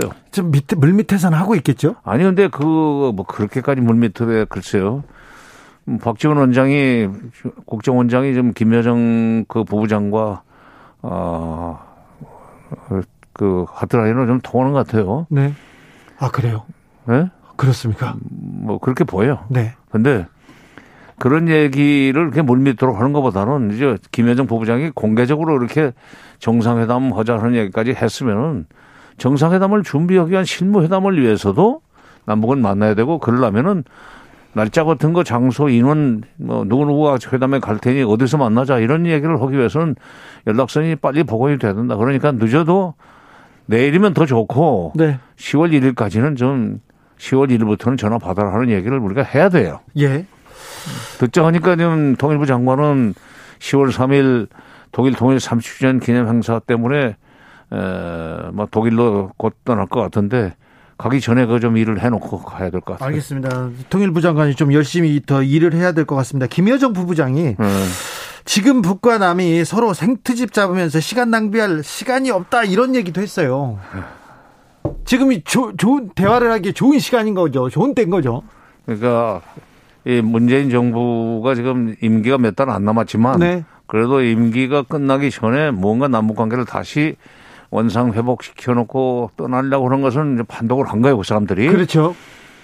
그러면은 그거를 이제 이용해 가지고 자기들이 필요한 아까 지금 주진우 기자가 얘기했던 무슨 식량 문제라든지 백신 문제 같은 것을 해결할 수 있는 기회를 만들려면은 될 수 있으면 빨리 만나야 돼요. 네네. 어. 그러니까 53, 그, 런 얘기를 그렇게 한 거예요. 5374님께서 대화할 음. 준비가 돼 있다 하지만 만만하게 접근해서는 안 된다는 신호탄이 아닐까요? 아 미사일 쏜 거를 이렇게 해석한 저희 정치자가 있습니다. 아니 그건 아니야. 그건 아니고 그건 아니랍니다. 어, 그런 군사 행동을 했을 때 또 도발이라고 하면 이제 어, 화를 내고 또 무슨 뭐또또 네. 또 담화를 발표하겠지만 네. 그 유감 정도로 얘기를 했는데 화내면 안 되지. 알겠습니다. 네. 네. 김여정 종전 선언 놓고 한미가 충돌했다. 조선일보에서는 이렇게 보도했던데요. 음, 그렇게 그렇게 쓰고 싶어하는 사람들이 있어요. 근데 종전 선언 같은 중대한 문제를 유엔 총회 연설에서 어할 그 예정을 갖고 있었으면 네. 한국 외교의 속성상 네. 미국의 사전 반드시 예, 통보를 했을 거고 예. 미국에서 어느 정도 아그 어, 나쁘지 않네. 네. 일단 그렇게 해서 바로 맞장구 치는 어, 발언이. 나왔어요. 그렇지. 바로 바이든 대통령도 이어서 유엔 총회 연설에서 자기네들은 어그 남북 관계가 좋아지는 거 뭐 환영한다 하는 이야기 했단 말이에요. 네네. 네. 종전 선언 문제에 대해서도 중국 미국은 어 한번 해봐라. 예. 어, 뭐 될것 같으면은 우리는 그뭐 어, 협조 활용이가 있다는 얘기를 했을 거고. 네. 그보다 이제 더 중요한 것은 이제 중국의 입장입니다. 예. 미국이 그동안에 에, 트럼프 때는 중국을 빼고 하려고 그랬어요. 네. 남북미 종전선언을 하려고 그랬었는데 바이든 대통령 정부에 들어와서는 중국도 넣을 수 있다는 일종의 그, 그 사인이 떨어지지 않았나. 그렇지 않고는 문 대통령이 그 조심스러운 성격의 소유자인 문 대통령이 남북미 또는 남북미중 사국이 한반도 지역에서 만나 어, 한국 전쟁의 공식적인 종료를 선언하기로 하였다는 중국 얘기를 들어갔죠. 그렇지. 그런 그 14 공동 선언의 사항이에요, 그게. 네. 그 얘기를 지금 벌써 14년 전 건데 그걸 꺼내는 거 보면 중국을 넣기로 하는 문제와 관련해서 미국과도 어느 정도 합의가 어, 끝났다. 그리고 돌아오는 비행기 안에서 기자회견에서 의미 있는 발언을 했어요. 문 대통령이. 네. 종전선언 문제와 관련해서 유관국들이 관련국들의 반응이 소극적이지 않다. 네. 그거는 미국도 좋다는 좋아 저 나쁘지 않다고 반응을 보였다는 거고 중국도 적극적으로 어, 동참할 의지가 있다는 그런 그, 걸 의미하기 때문에 네. 예. 미국도 북한 미사일 발사는 규탄하면서도 대화는 하자, 대화하라 이런 메시지가 계속 나오고 있습니다. 그렇죠. 그리고 이번에 쏜 것은 네. 그 무슨 안보리에 끌고 가고 무슨 규탄하고 할 정도의 것이 아닙니다. 뭐 네. 사거리 200km 가지고 그런다면은 어, 그거는 알겠습니다. 어쨌든 문재인 대통령이 유엔 총회에서 종전 선언 제안했습니다. 이 종전 선언 제안이 남북 관계에 좀 의미 있는 변화를 가져올 수 있겠네요. 남북 관계뿐만 아니라 종전 선언 문제가 이제 논의가 시작이 되면은 네. 어, 종전 선언은 사실은 비핵화 종전 선언이라는 입구로 들어가서 비핵화로 나오, 나오기 위한 시작입니다. 그것은. 네. 네? 종전 선언에 동참을 하면 관련국들이 그러면 비핵화 협상도 이제 본격적으로 시작을 한다는 얘기고. 네. 그다음에 종전 선언을 하고 나면은 이 정전 협정, 휴전 협정을 평화 협정으로 바꾸기 위한 협상도 동시에 시작을 해야 돼요. 네. 중국에서는 그것을 쌍계 병행이라고 그러죠. 평화 협정 협상과 네. 비핵화 협상이 같이 나란히 가고 끝에 가서 만나야 된다. 네. 평화 협정이 체결될 때 비핵화가 마무리되는 그런 순서로 어, 생각을 하고 있는데 종전선언은 그런 의미가 있죠. 근데 그걸 모르는 사람들은 비핵화가 안 됐는데 왜 종전선언부터 하냐는. 그리, 그리고요. 종전선언 하면 주한미군 철수할 거다. 이렇게 주장을 에 하는 국민의힘 의원들이 많습니다. 몰라서 그래. 몰라서요? 공부를 안 해서 그렇습니까? 공부를 안 해서 그렇죠. 그리고 네. 주한미군 철수 문제는 북한하고 협의할 문제가 아니에요. 예. 한미 간의 그 결정을 문제고 한미 동맹이 지금 어뭐 53년부터 체결돼 가지고 꾸준히 잘 이어지고 있는데 네. 나중에 이제 평화협정 정전협정을 평화협정으로 바꿀 때 네. 그때 평화협정을 최종적으로 결, 결론 낼 때 그러면 미국 문제는 어떻게 할 것인가? 네. 그러니까 반드시 나올 겁니다. 네. 만약 거기서 평화협정 북한이 절실히 바라는 거예요. 그때 미국이 아니 북한이 미국한테 이제 미국 나가야 돼 하면은 미국은 그동안에 있었던 협상 전부 다 없었던 걸로 처리해 볼지 몰라요. 네. 미국이 그렇게 호락호락하게 나가지 않습니다. 알겠습니다. 네. 어, 최근 대선 음, 경선 과정인데요. 어, 윤석열 후보가 현수핵을 배치해야 된다. 핵 미국의 핵 공유를 공약하기도 했는데 이 점은 어떻게 보십니까? 전술핵 전술핵을 그 미국이 우리한테 다시 줘야 되는 얘기인데 그렇게 네. 되면은 어 그 북한의 비핵화를 어 요구해왔던 지난 30년 동안의 명분이나 그 노력이 완전히 무효가 돼버립니다. 뭘 예. 몰라서 그러는 거예요. 진짜 너무 너무 모른다는 얘기를 너무 많이 하는데 전술핵은 지금 완전 거리가 짧은 사이 저 사거리가 짧은 미사일에 실어 나르는 걸 전술핵이라고 해요. 네. 전략핵은 이제 뭐 만 킬로면 넘어서 예, 예. 가령 태평양을 건널 수 있는 정도를 전략핵이라고 그러는데 그 미국이 안 줘요 이제 앞으로는 왜냐하면 남쪽에다가 전술핵을 배치를 하면은 북한의 핵 보유를 기정사실화하는데 정당화하는 효과가 생겨버리니까. 네. 아 그런 누가 그걸 저 전술핵을 배치해야 된다는 저 공약을 정책권을 건의를 써줬는지 모르겠는데 그냥 읽어대다 보니까 그렇게 된 거지. 아 그렇습니까? 아무튼 어, 우리도 핵으로 무장해야 된다 이렇게 주장하는. 절대로 북한이 아니 미국이 그렇게 허용하지 않습니다. 그렇습니까? 왜냐하면 한국이 핵무장 그러면 일본이 하려고 덤빌 거 아니에요? 네. 대만 가만히 있겠어요? 그렇죠. 미국의 동맹국 내지는 우방국들이 나도 너도 나도 들고 일어나면은 소위 핵 최대 핵 보유국으로서 미국이 가지고 있던 그 헤게모니 네. 또는 수프리마시 우월성 이게 깨지는데 중국도 바라지 않는 거고 네. 그거는 전술핵 배치는 일찌감치 오래전부터 그것은 대안이 아니라는 것이 이제 결론이 났는데 네. 그럼 캠프에 어떤 사람들이 그런 걸 써줬는지 모르겠네. 저기 그 국민의힘 토론에서 작게 502로 관련된 질문이 나왔는데 그거 어떻게 보셨어요? 그 작게 502로 그 질문 홍준표 의원이 그 해가지고 질문해가지고 네. 윤석열 그 후보가 어뭐뭐 뭐, 뭐 대답을 제대로 못했다고 네, 그러는데 잘 몰랐던 것 같아요. 사실 작가의 502로가 그, 그 간단한 어 그 내용은 아니에요. 네. 쉽게 얘기해서 북한이 이를 벌리면은 밀고 올라가가지고 최고 권력자의 참수를 하겠다는 얘기예요. 그게 501호는. 네. 그래서 그건 그런 계획이 있다는 것이 알려 이미 알려져 버렸어요. 네. 국회에서 자꾸 떠들어가지고. 네. 근데 그런 그야말로 그, 그 플랜 B에 해당하는 것이 있느냐 없느냐는 질문하는 과정에서 작게 501호가 있다는 얘기를 그냥 국방부에서도 해버려 가지고 사실은 쓸수 없는 계획이 된 겁니다. 예. 예. 그 비상한 계획은 그 보안이 유지가 돼야 되는데. 네. 이제는 뭐 의미 없는. 네. 음. 네. 장관님. 네. 아, 남북은 만나야 됩니다. 대화를 해야 되는데 남북 정상회담 가능할까요? 김정 그 김여정이죠. 김여정 예. 부부장이 그 남쪽 정부가 그걸 바라고 있다는 것을 벌써 판독을 알아채고 네네. 네. 자기 입으로 얘기를 끊어놨는데 네. 웬만하면 되죠. 됩니까? 네. 언제 됩니까? 지금 이제 곧 10월이 되니까 준비 잘 하면 아마 11월이나 늦어도 12월 중에 되지 않겠나. 빨리 만나서 11월이나 12월에 만나면 성과를 좀 낼 수도 있겠네요. 그렇죠. 우선 뭐 남북 간의 과외 분위기가 좀 살아나야 되는 거고. 네.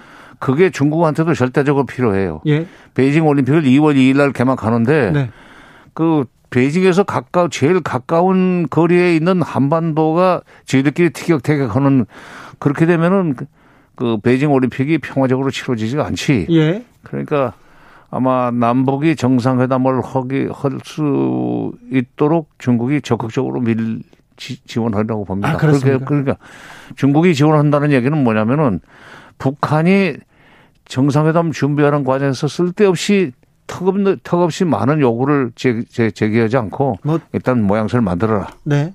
그런 식으로 어, 중국이 역할을 해 주려고 봐요. 다른 갈등도 조금 더, 덜, 더 만들지는 않을 것 같아요. 그러면요. 그렇죠. 그런데 네. 어, 또 이렇게 남북 정상회담을 또 우려 섞인 시선으로 보는 사람들도 있어요. 그런 뭐, 사람들은 꼭. 뭐, 뭐가 걱정이에요? 그 얘기는 해야 되는데 대화는 해야 되는데 대화하는 것조차도 저 대선 앞두고 쇼한다 이렇게 얘기하는데 선언적인 내용 말고 조금 실질적인 성과를 걷어낼 수도 얻어낼 수도 있겠죠. 정상회담 해가지고 네. 2018년 4월 27일 날 그리고 그 그 해 9월 19일 날 평양 4월 27일 날 평 저 판문점 선언 919 그 저 919그 평양 선언 다시 그 내용을 재확인하고 성실하게 이행하기로 했다는 합의만 나와도 네. 다음 정부는 보수 정권이 들어서 가지고 완전히 뒤집을 그 것이 아니라면 정말로 밥상을 완전히 차려 가지고 네. 정부가 국민들을 국민들을 위해서 평화 평화 분위기를 만들 수 있는 이그 기반을 조성해 주는 거예요. 네. 그러니까 새로 무슨 남북 간의 그 정상들이 만나가지고 새로운 내용을 만들기 위해서 밤을 새고 할 일은 없습니다. 네네. 그러니까 4.27 선언과 9.19 선언의 재확인 및 성실한 이행, 이거를 약속하는 정도로만 하고 그리고 그걸 이행하기 위한 여러 가지 하부 구조를 짜놓으면 되는 거고 그건 시간도 별로 안 걸리고 그렇게 되면은 미국도 이제 남북 관계를 어, 적극적으로 밀어주면서 내 생각에는 우리가 서둘러서 미국을 설득해가지고 뭐 그 북한한테 좀 백신 좀 주라고. 네. 어? 왜냐면 이 거의 2,500만인데 네. 2,500만 인구 중에 지금 18세 이상만 계산하면은 그게 뭐 얼마가 될지 정확하게 숫자를 모르지만 아마 한 1,600, 700만이라고 봅시다. 네. 3천만 도스 정도 주겠다. 그다음에 1차적으로 뭐 300만 원 주겠다. 4, 400만 원, 400만 도스를 주겠다는 식으로 하면은 그동안에 북한이 미국과 만나는데 적대시 정책을 철회해야만 된다는 것을 아주 고집스럽게 에, 그 주장해 왔었는데 그 적대시 정책 철회 요구는 슬그머니 사라지고 네. 미국과 바로 만나서 핵 문제 협상을 시작할 수 있는 마중물이 될 겁니다. 네. 11월이나 12월에 만나면 또 2월에 또 베이징에서 또 만날 수 있고요.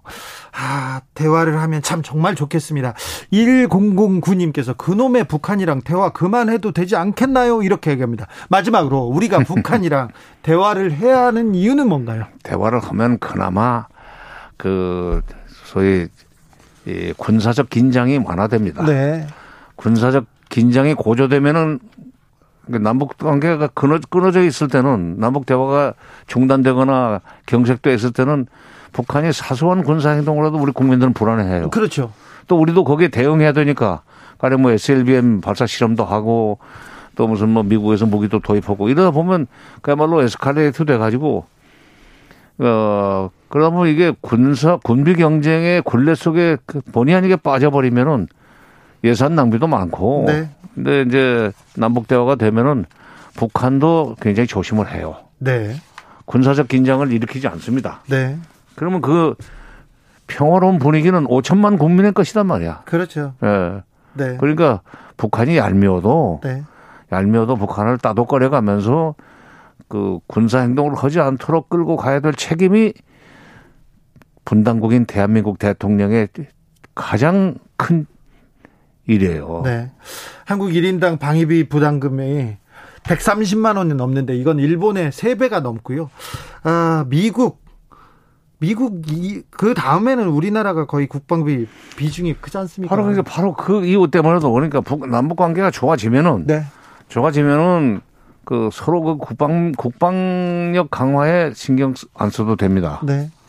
옛날 얘기지만은 94년 어, 김영삼 대통령과 김일성 주석이 정상회담을 하려고 할 때도 그때 우리가 우리의 경제력을 이용해서 북한을 우리 편으로 만들면 군사적 긴장은 현저하게 완화될 겁니다. 그랬더니 김명삼 대통령이 그랬어요. 나는 그때 이제 통일 비서관이었기 때문에 그 비화를 네. 얘기하는 건데 그래 돈 주면 안 되겠나? 경제 협력과 군사적 긴장 완화를 이렇게 그 완전히 그 하나의 그, 그 구조 속에 엮어버리는 거예요. 네. 그랬을 경우에 우리 국민들이 이제 그 국방 아니 우리 그저 국가 예산에서 국방비는 현저하게 줄어들 수 있고 그 돈을 복지에 돌려 쓰고 교육에 투자할 수 있게 된단 말이에요. 네. 그러니까 미워도 북한을 그렇게 끌어안아야 되는 것은 국가 예산을 좀 더 국민들한테 유리한 쪽으로 도움이 되는 쪽으로 쓰, 쓰기 위해서도 필요한 일이에요. 네. 어. 그 대화는 필요합니다. 필요해요. 우리는 평화를 평화를 가지고 이렇게 어, 타협할 수 없습니다. 음, 그럼. 네. 알겠습니다. 여기까지 들을까요? 네? 여기까지 들을까요? 어, 뭐 가라면 가야지. 뭐. 네. 오늘 말씀 감사합니다. 정세현 예. 전 통일부 장관이었습니다. 예. 교통정보센터 다녀오겠습니다. 김한나 씨.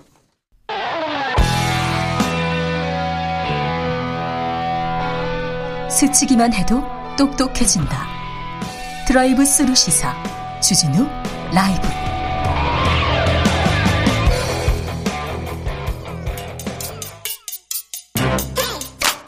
뉴스를 향한 진지한 고민 기자들의 수다 라이브 기자실을 찾은 오늘의 기자는 은지옥이요. 시사인 김은지입니다. 오늘 준비한 첫 번째 뉴스부터 가볼까요? 네. 진행자께서는 작전 계획 5015 알고 계십니까? 저도 인제 알았는데 자 작게 501호가 뭔지 잠시 잠시 음성 듣고 가겠습니다. 작게 501호가 발동이 되면 대통령으로서 제일 먼저 무엇을 해야 되느냐면 일단 미국 대통령과 먼저 통화를 하겠습니다. 작게 501호 되면 미국 대통령하고 이미 협의가 끝난 거예요. 네. 이미 협의가 끝난 거예요. 자, 작게 501호. 뭐죠? 네, 그러니까 북한의 도발에 대응하기 위해서 한미의 공동 작전이라고 보시면 되는 건데요. 네. 국가 안보를 책임지는 자리에 있는 사람이라면 알아야 될, 게다가 대통령이라면 필수적으로 알아, 알아야 될 내용이라고 할 수 있습니다. 네. 그런데 아까 음성 들으셨던 것처럼요. 지난 27일에 국민의힘 TV 토론에서 관련된 질문이 나왔는데 윤석열 후보가 제대로 답하지 못해서 잘 몰랐던 것 같아요. 네, 홍준표 후보에게 공격을 당하는 모습이라고 할 수 있는데요. 네. 그러니까 현재 한국에 적용되는 작전 계획은 미국의 태평양 사령부가 세운 작전으로 기로서 예? 수차가 5천 번대거든요. 네. 그래서 아마 작전 계획 5029 5027, 5015 이렇게 들어보셨을 텐데요. 네. 작게 5015의 가장 큰 특징이라고 한다면 일종의 선제 타격, 북한의 급변 사태 발생 시 한미 연합군 투입 이런 것들이 있습니다. 네. 그러니까 북한을 어떻게 타격하느냐에 대한 내용이 좀 담겨 있었는데 작게 501호라는 내용이 국회에서 공개가 돼서 사람들한테 더 알려졌었죠. 토론이 끝나고도 윤홍 사이에 설전 이어졌다고 합니다. 네, 이제 그러니까 윤석열 캠프에서 이런 이야기를 했는데요. 토론회에서 국가 기밀을 말하는 것 자체가 부적절하다라고 하면서 네? 홍준표 후보를 공격했습니다. 그러니까 홍준표 후보가 즉각 반발을 한 건데 말씀처럼 이미 언론에 공개됐고 국회에서도 수차례 토론된 바가 있는데 네? 이걸 모르면 모른다고 하지 왜 그렇게 나를 공격하느냐라는 취지의 반박을 한 겁니다. 네? 그러면서 윤석열 후보가 무지를 스스로 탓하지 않고 벌떼처럼 나서서 군사 비밀 운운하는 것은 캠프도 무지하다 이런 취지 이제 공격을 한 건데요. 네. 게다가 김여정의 대남 협박 내용도 모르는 그 후보의 안보 무진 더욱 놀랍다. 이렇게 또 꼬투리를 잡았습니다. 아니 그때 그래가지고 김여정 어, 협박 내용 아니야 이렇게 물어봤는데 윤석열 후보가 모른다고 이렇게 하니까 너무 당황한 거예요. 홍준표 후보가 어 모르니까 대답을 질문을 또 못 하잖아요. 그래서 굉장히 굉장히 놀랐었습니다. 네. 네. 뭐 모른다 정도가 아니라 언제 했냐 이번인가요? 사실은 그 뉴스를 보는 사람이라면 따라갈 수 있는 내용이었을 텐데 네네. 네. 그에 대해서 이렇게까지 이야기하니까 홍 후보가 그거 모르면 내가 넘어가겠다 이렇게 이야기를 한 건데요. 그때 저 윤석열 후보보다 홍준표 후보가 더 당황했어요. 사실은 공격 포인트를 잡은 건데 더 이상 공격하지 않고 넘어가는 모습이 그렇게 당황한 게 아닌가라는 생각이 들 정도였는데 네. 그러니까 윤석열 총장 전 총장은 검사로 평생 지내다 보니까 다른 분야 취약한 게 아니냐 이런 공격을 많이 받았거든요. 네, 그럴 수 있죠. 잘 모를 수 있죠. 모르죠. 네, 이제 그런데 대통령이 되려고 하는 사람이라면 알아야 되는 것들이 있습니다. 안보뿐만 아니라 경제 상식도 부족하다라는 것들이 토론회를 할수록 드러나고 있는데요.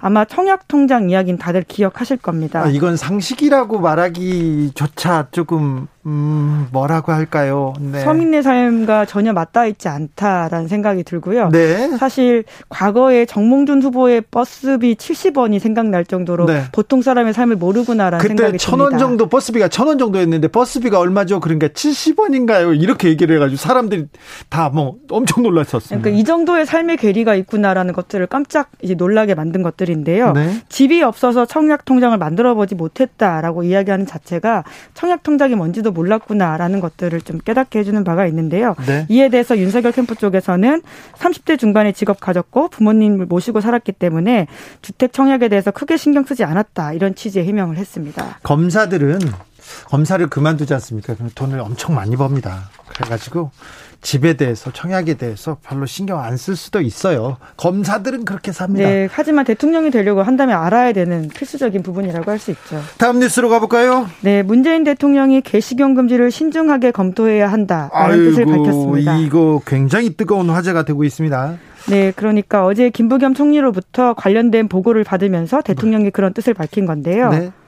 네, 정부가 오는 30일에 김부겸 총리 주재로 국정 현안 점검 조정 회의를 하는데 네. 여기에서 관련한 안을 발표할 예정이라고 하고요. 여기에 네. 개 식용 금지가 포함될 가능성이 높다라는 예측이 나오고 있습니다. 기자되고 여름에 굉장히 곤혹스러운 경험이 있는데요. 뭐라고 해야 되냐면 아, 특별히 판검사하고 밥을 먹을 때 점심 시간에 계속 그걸 물어봅니다.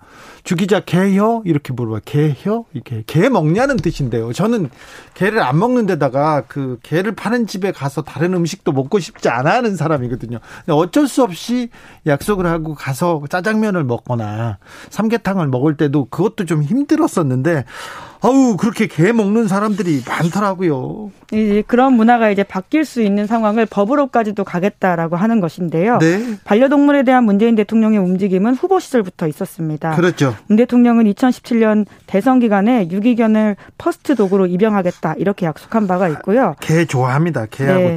개하고 같이 지내는 거 엄청 좋아합니다. 예, 개뿐만 아니라 고양이 반려동물도 있는데 네. 그래서 토리를 입양한 바가 있고요. 네. 유기견을 입양했다 이런 것이 핵심이라고 볼 수 있는데 네. 그 선거 캠프 당시만 하더라도 개식용 금지의 단계적인 정책을 실현하기 위해서 노력하겠다 이렇게 좀 다소 조심스러운 접근을 했었는데요. 네. 조금씩 보폭을 넓혀간다 이렇게 보시면 됩니다. 이번 그 이번 그 문재인 대통령의 얘기에 대해서 굉장히 많은 사람들이 관심이 관심을 갖고 있습니다. 국내에서 반려동물을 키우는 인구가 1,500만 명에 달한다는 연구 결과도 있습니다. 네, 이제 그러다 보니까 대선 주자들도 관련된 공약을 내고 있는데요. 무시할 수 없는 표심이라고 볼 수 있는 거죠. 네. 이재명 경기도지사는 개식용 금지 등을 주요 내용으로 한 동물복지 공약을 발표한 바가 있고요. 예. 이낙연 전 민주당 대표도 반려동물 복지 관련 공약을 발표하면서 대통령이 되면 1년 이내에 육견 사업을 금지하고 종사자의 전업을 지원하겠다 이렇게 밝혔습니다. 윤석열 후보는요?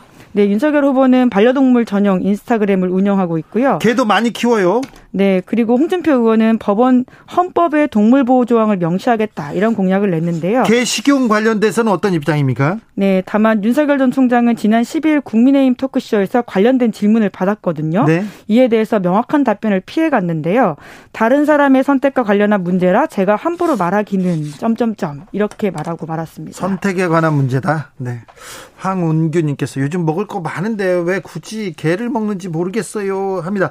그런데 개 식용금지 이 얘기에 대해서는 외신도 엄청나게 뜨거운 반응을 보이고 있습니다. 네, 문 대통령 발언을 미국 USA 투데이 그리고 미국 CBS 뉴스가 보도했다라고 하는데요. 네. 이런 한국의 개고기를 먹는 문화가 옛날 그러니까 나이 든 세대와 젊은 세대 사이에 일종의 갈등이고 지금 그렇게 바뀌어가는 지점이 있다라는 지적을 하고 있는데요. 예전에는 뭐 먹는 사람이 많았는데 지금 점점 줄어들고 있죠. 네, 게다가 한국의 현행법이 동물에 대한 잔인한 학대를 금지하고 있기 때문에 개 식용도 금지하지 않고 있는 모습이 좀 다소 모순된다 이런 지적도 하고 있다고 합니다. 네. 2017년에 대만에서는 개와 고양이 고기를 소비하는 법을 만들었죠. 만들었는데 우리도 이런 움직임이 있습니다. 0388님께서 개는 우리 토속 음식이고 단백질도 소, 돼지 돼지보다 우수하다. 애완견을 식용하는 것은 아니다. 개를 제대로 키워서 식용으로 해야 한다. 이렇게 주장하시는 의견도 있습니다. 네. 네, 이렇게 주장하시는 분도 있습니다. 오늘 네. 말씀 감사합니다. 네, 감사합니다. 지금까지 기자들의 수다 시사인의 김은지 기자와 함께했습니다. 오늘도 수고하고 지친 자들이여 여기로 오라. 이곳은 주 기자의 시사 맛집. 주토피아. 주진우 라이브.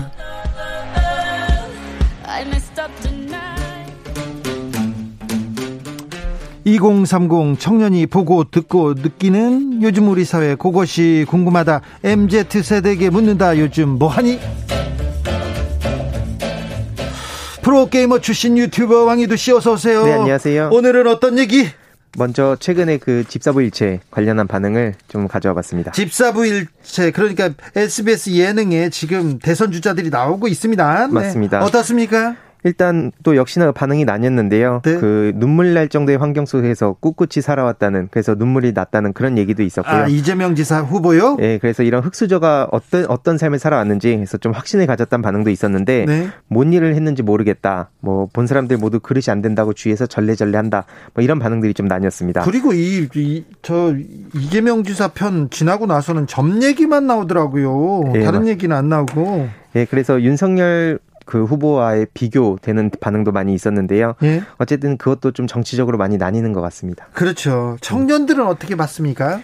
어, 이 다른 후보들만큼 집에서 이렇게 하지 않아가지고 좀 아쉬웠던 반응도 있었고 네. 시간이 좀 빨리 갔다 이런 반응도 있었는데 어, 대선 주자면 다 싸보고 다 배울 점이 있나 난 잘 모르겠다 뭐 이런 반응도 있었고 또 이재명 후보 편에서는 좀 자화자찬인 것 같다 뭐 그게 좀 줄을 이룬 것 같다라는 반응도 있었습니다. 네 보수 커뮤니티 반응은요?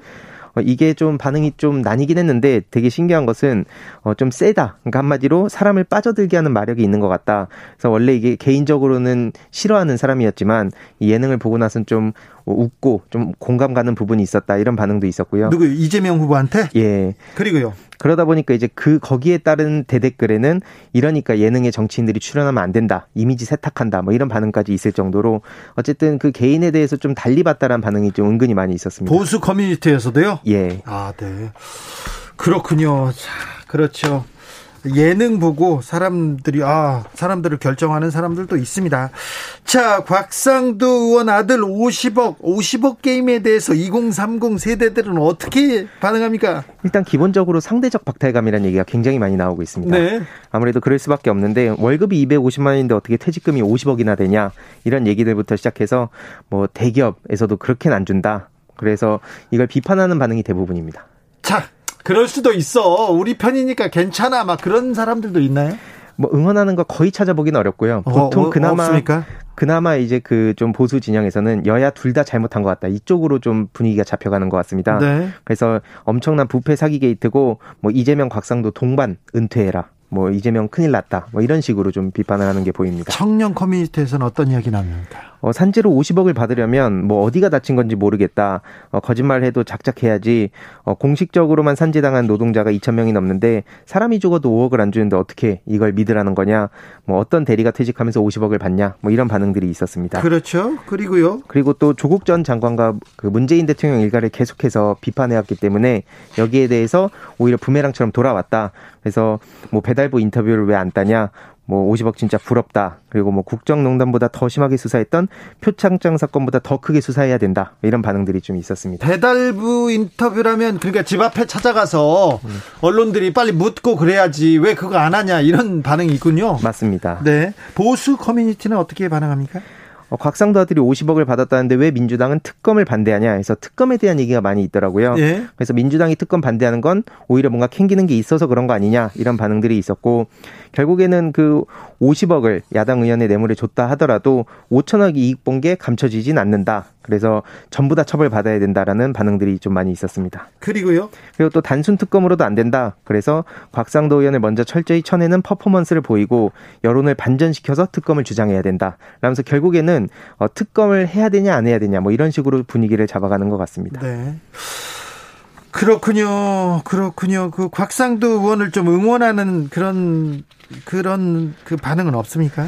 뭐 일부 보이긴 하는데 사실 지금 워낙 이게 그 50억이라는 임팩트가 크다 보니까 네. 처음에 잠깐 나오다가 지금은 어, 양쪽 다 잘못했다 이런 쪽으로 많이 흘러가는 것 같습니다. 50억 을 가지고 계속 패러디하는 예. 밈이라고 하죠. 그걸 가지고 장난치고 노는 사람들 많더라고요. 그게 곽상도 의원의 아들이 네. 그, 오, 오, 그 50억 게임이라는 그 얘기를 가져오게끔 해가지고 오징어 게임의 말이었다 이런 얘기를 해서 그렇죠. 그 이후로 이게 패러디가 많이 확산되고 있는 것 같습니다. 그렇습니다.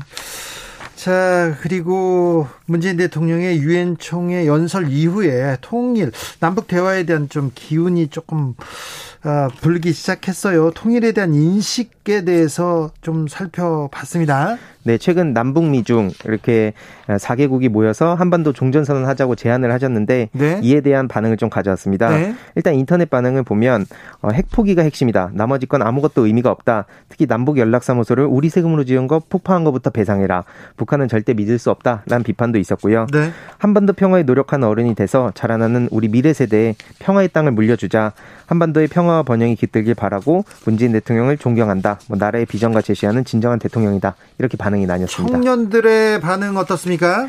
일단 우리나라의 경제 활성화에 조금 더 집중했으면 좋겠다는 의견이 많이 있더라고요. 네. 그래서 일상생활의 한마디로 통일, 뭐 평화 이런 이슈가 크게 와닿지 않는다는 반응이 좀 많이 보였습니다. 아, 그래요? 예, 그래서 뭐 종전을 반대한다는 반응도 있었고요. 네. 뭐 종전뿐만 아니라 통일도 반대한다. 왜요? 이게 한마디로 북한에 대한 신뢰가 없는데 무슨 짓을 할지 어떻게 알겠냐? 뭐 이런 반응들이 대다수였습니다. 아, 네. 그리고 또 이것을 뭐 다음 대선을 앞두고 또 뭐 표를 노린 거 아니냐? 뭐 이런 반응도 일부 보였습니다. 남북 화해 그리고 통일 얘기가 나오면 청년들이 조금 음, 걱정하는 사람들이 많아서 좀 이 부분 걱정이 됩니다.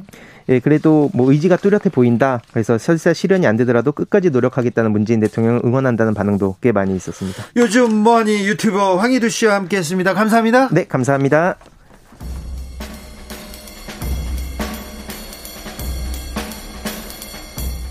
느낌 가는 대로 그냥 고른 뉴스 여의도 주필 배상 외면 일본 전범 기업 국내 자산 첫 매각 명령 JTBC 기사인데요. 법원이 일제강점기 강제징용 피해자들이 압류한 일본 미츠비시 중공업의 국내 자산 매각을 명령했습니다. 한국 법원이 일본 전범 기업의 자산 매각을 명령한 것은 처음입니다. 3년 전에 대법원에서 위자료를 지급하라는 판결 내렸는데 미츠비시에서 이행하지 않고 있습니다.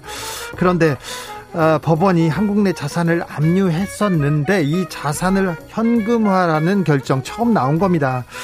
어, 사실 일본 정부가 정부의 입장을 박근혜 정부 그리고 대법원 김앤장 사법농단을 통해서 사법농단을 통해서 피해자들의 한은 계속해서 쌓여만 갔는데 어, 모처럼 모처럼 이런 결정이 나와서 어떻게 진행될지 조금 지켜보겠습니다. 아, 일본에서는 일본 정부와 협력해서 대응하겠다고 하는데 어떻게 음, 나머지 피해자들이 한을 풀어줄지 이 부분에 대해서 저희는 끝까지 지켜보고 보도해드리겠습니다. 낙동강 오리알 이미지 씻었으면 19m 초대형 오리 띄워서 뉴스원 기사인데요. 낙동강 물 위에 초대형 오리가 떠 있습니다. 경북 상주시에서 19.5m짜리 길이가 그렇게 되고 높이는 16.2m나 됩니다. 초대형 엄마 오리와 알에서 깨어난 새끼 오리 4마리를 만들었는데요. 어, 아주 행복하게 떠 있습니다. 미운 오리 새끼 아닙니다. 강영석 상주시장은 이 전시를 통해서 외톨이, 왕따 등 부정적 이미지가 떠오르는 낙동강 오리알이 당당히 아래서 깨고 나와서 가족과 함께 사회의 일원으로 씩씩하게 살아가는 모습을 보여주고 싶다. 이게 말이 안 되는데, 어, 또 말이 돼요. 재밌어요. 낙동강 오리알 갑자기 구경하고 싶어집니다. 상주 시장님, 네. 무슨 말인지 말이 안 됩니다만, 네. 가보고 싶습니다. 네. 낙동강 오리알의 부정적인 이미지를 씻어준다고요? 어우, 좋네요. 다이나믹 듀오의 솔로 들으면서 저는 여기서 인사드리겠습니다. 오늘 돌발 퀴즈의 정답은 3번 무궁화 꽃이었습니다. 3번 최영도 원은 오징어라고 했었습니다. 아닙니다. 무궁화 꽃이었습니다. 저는 내일 오후 5시 5분에 돌아오겠습니다. 지금까지 주진우였습니다.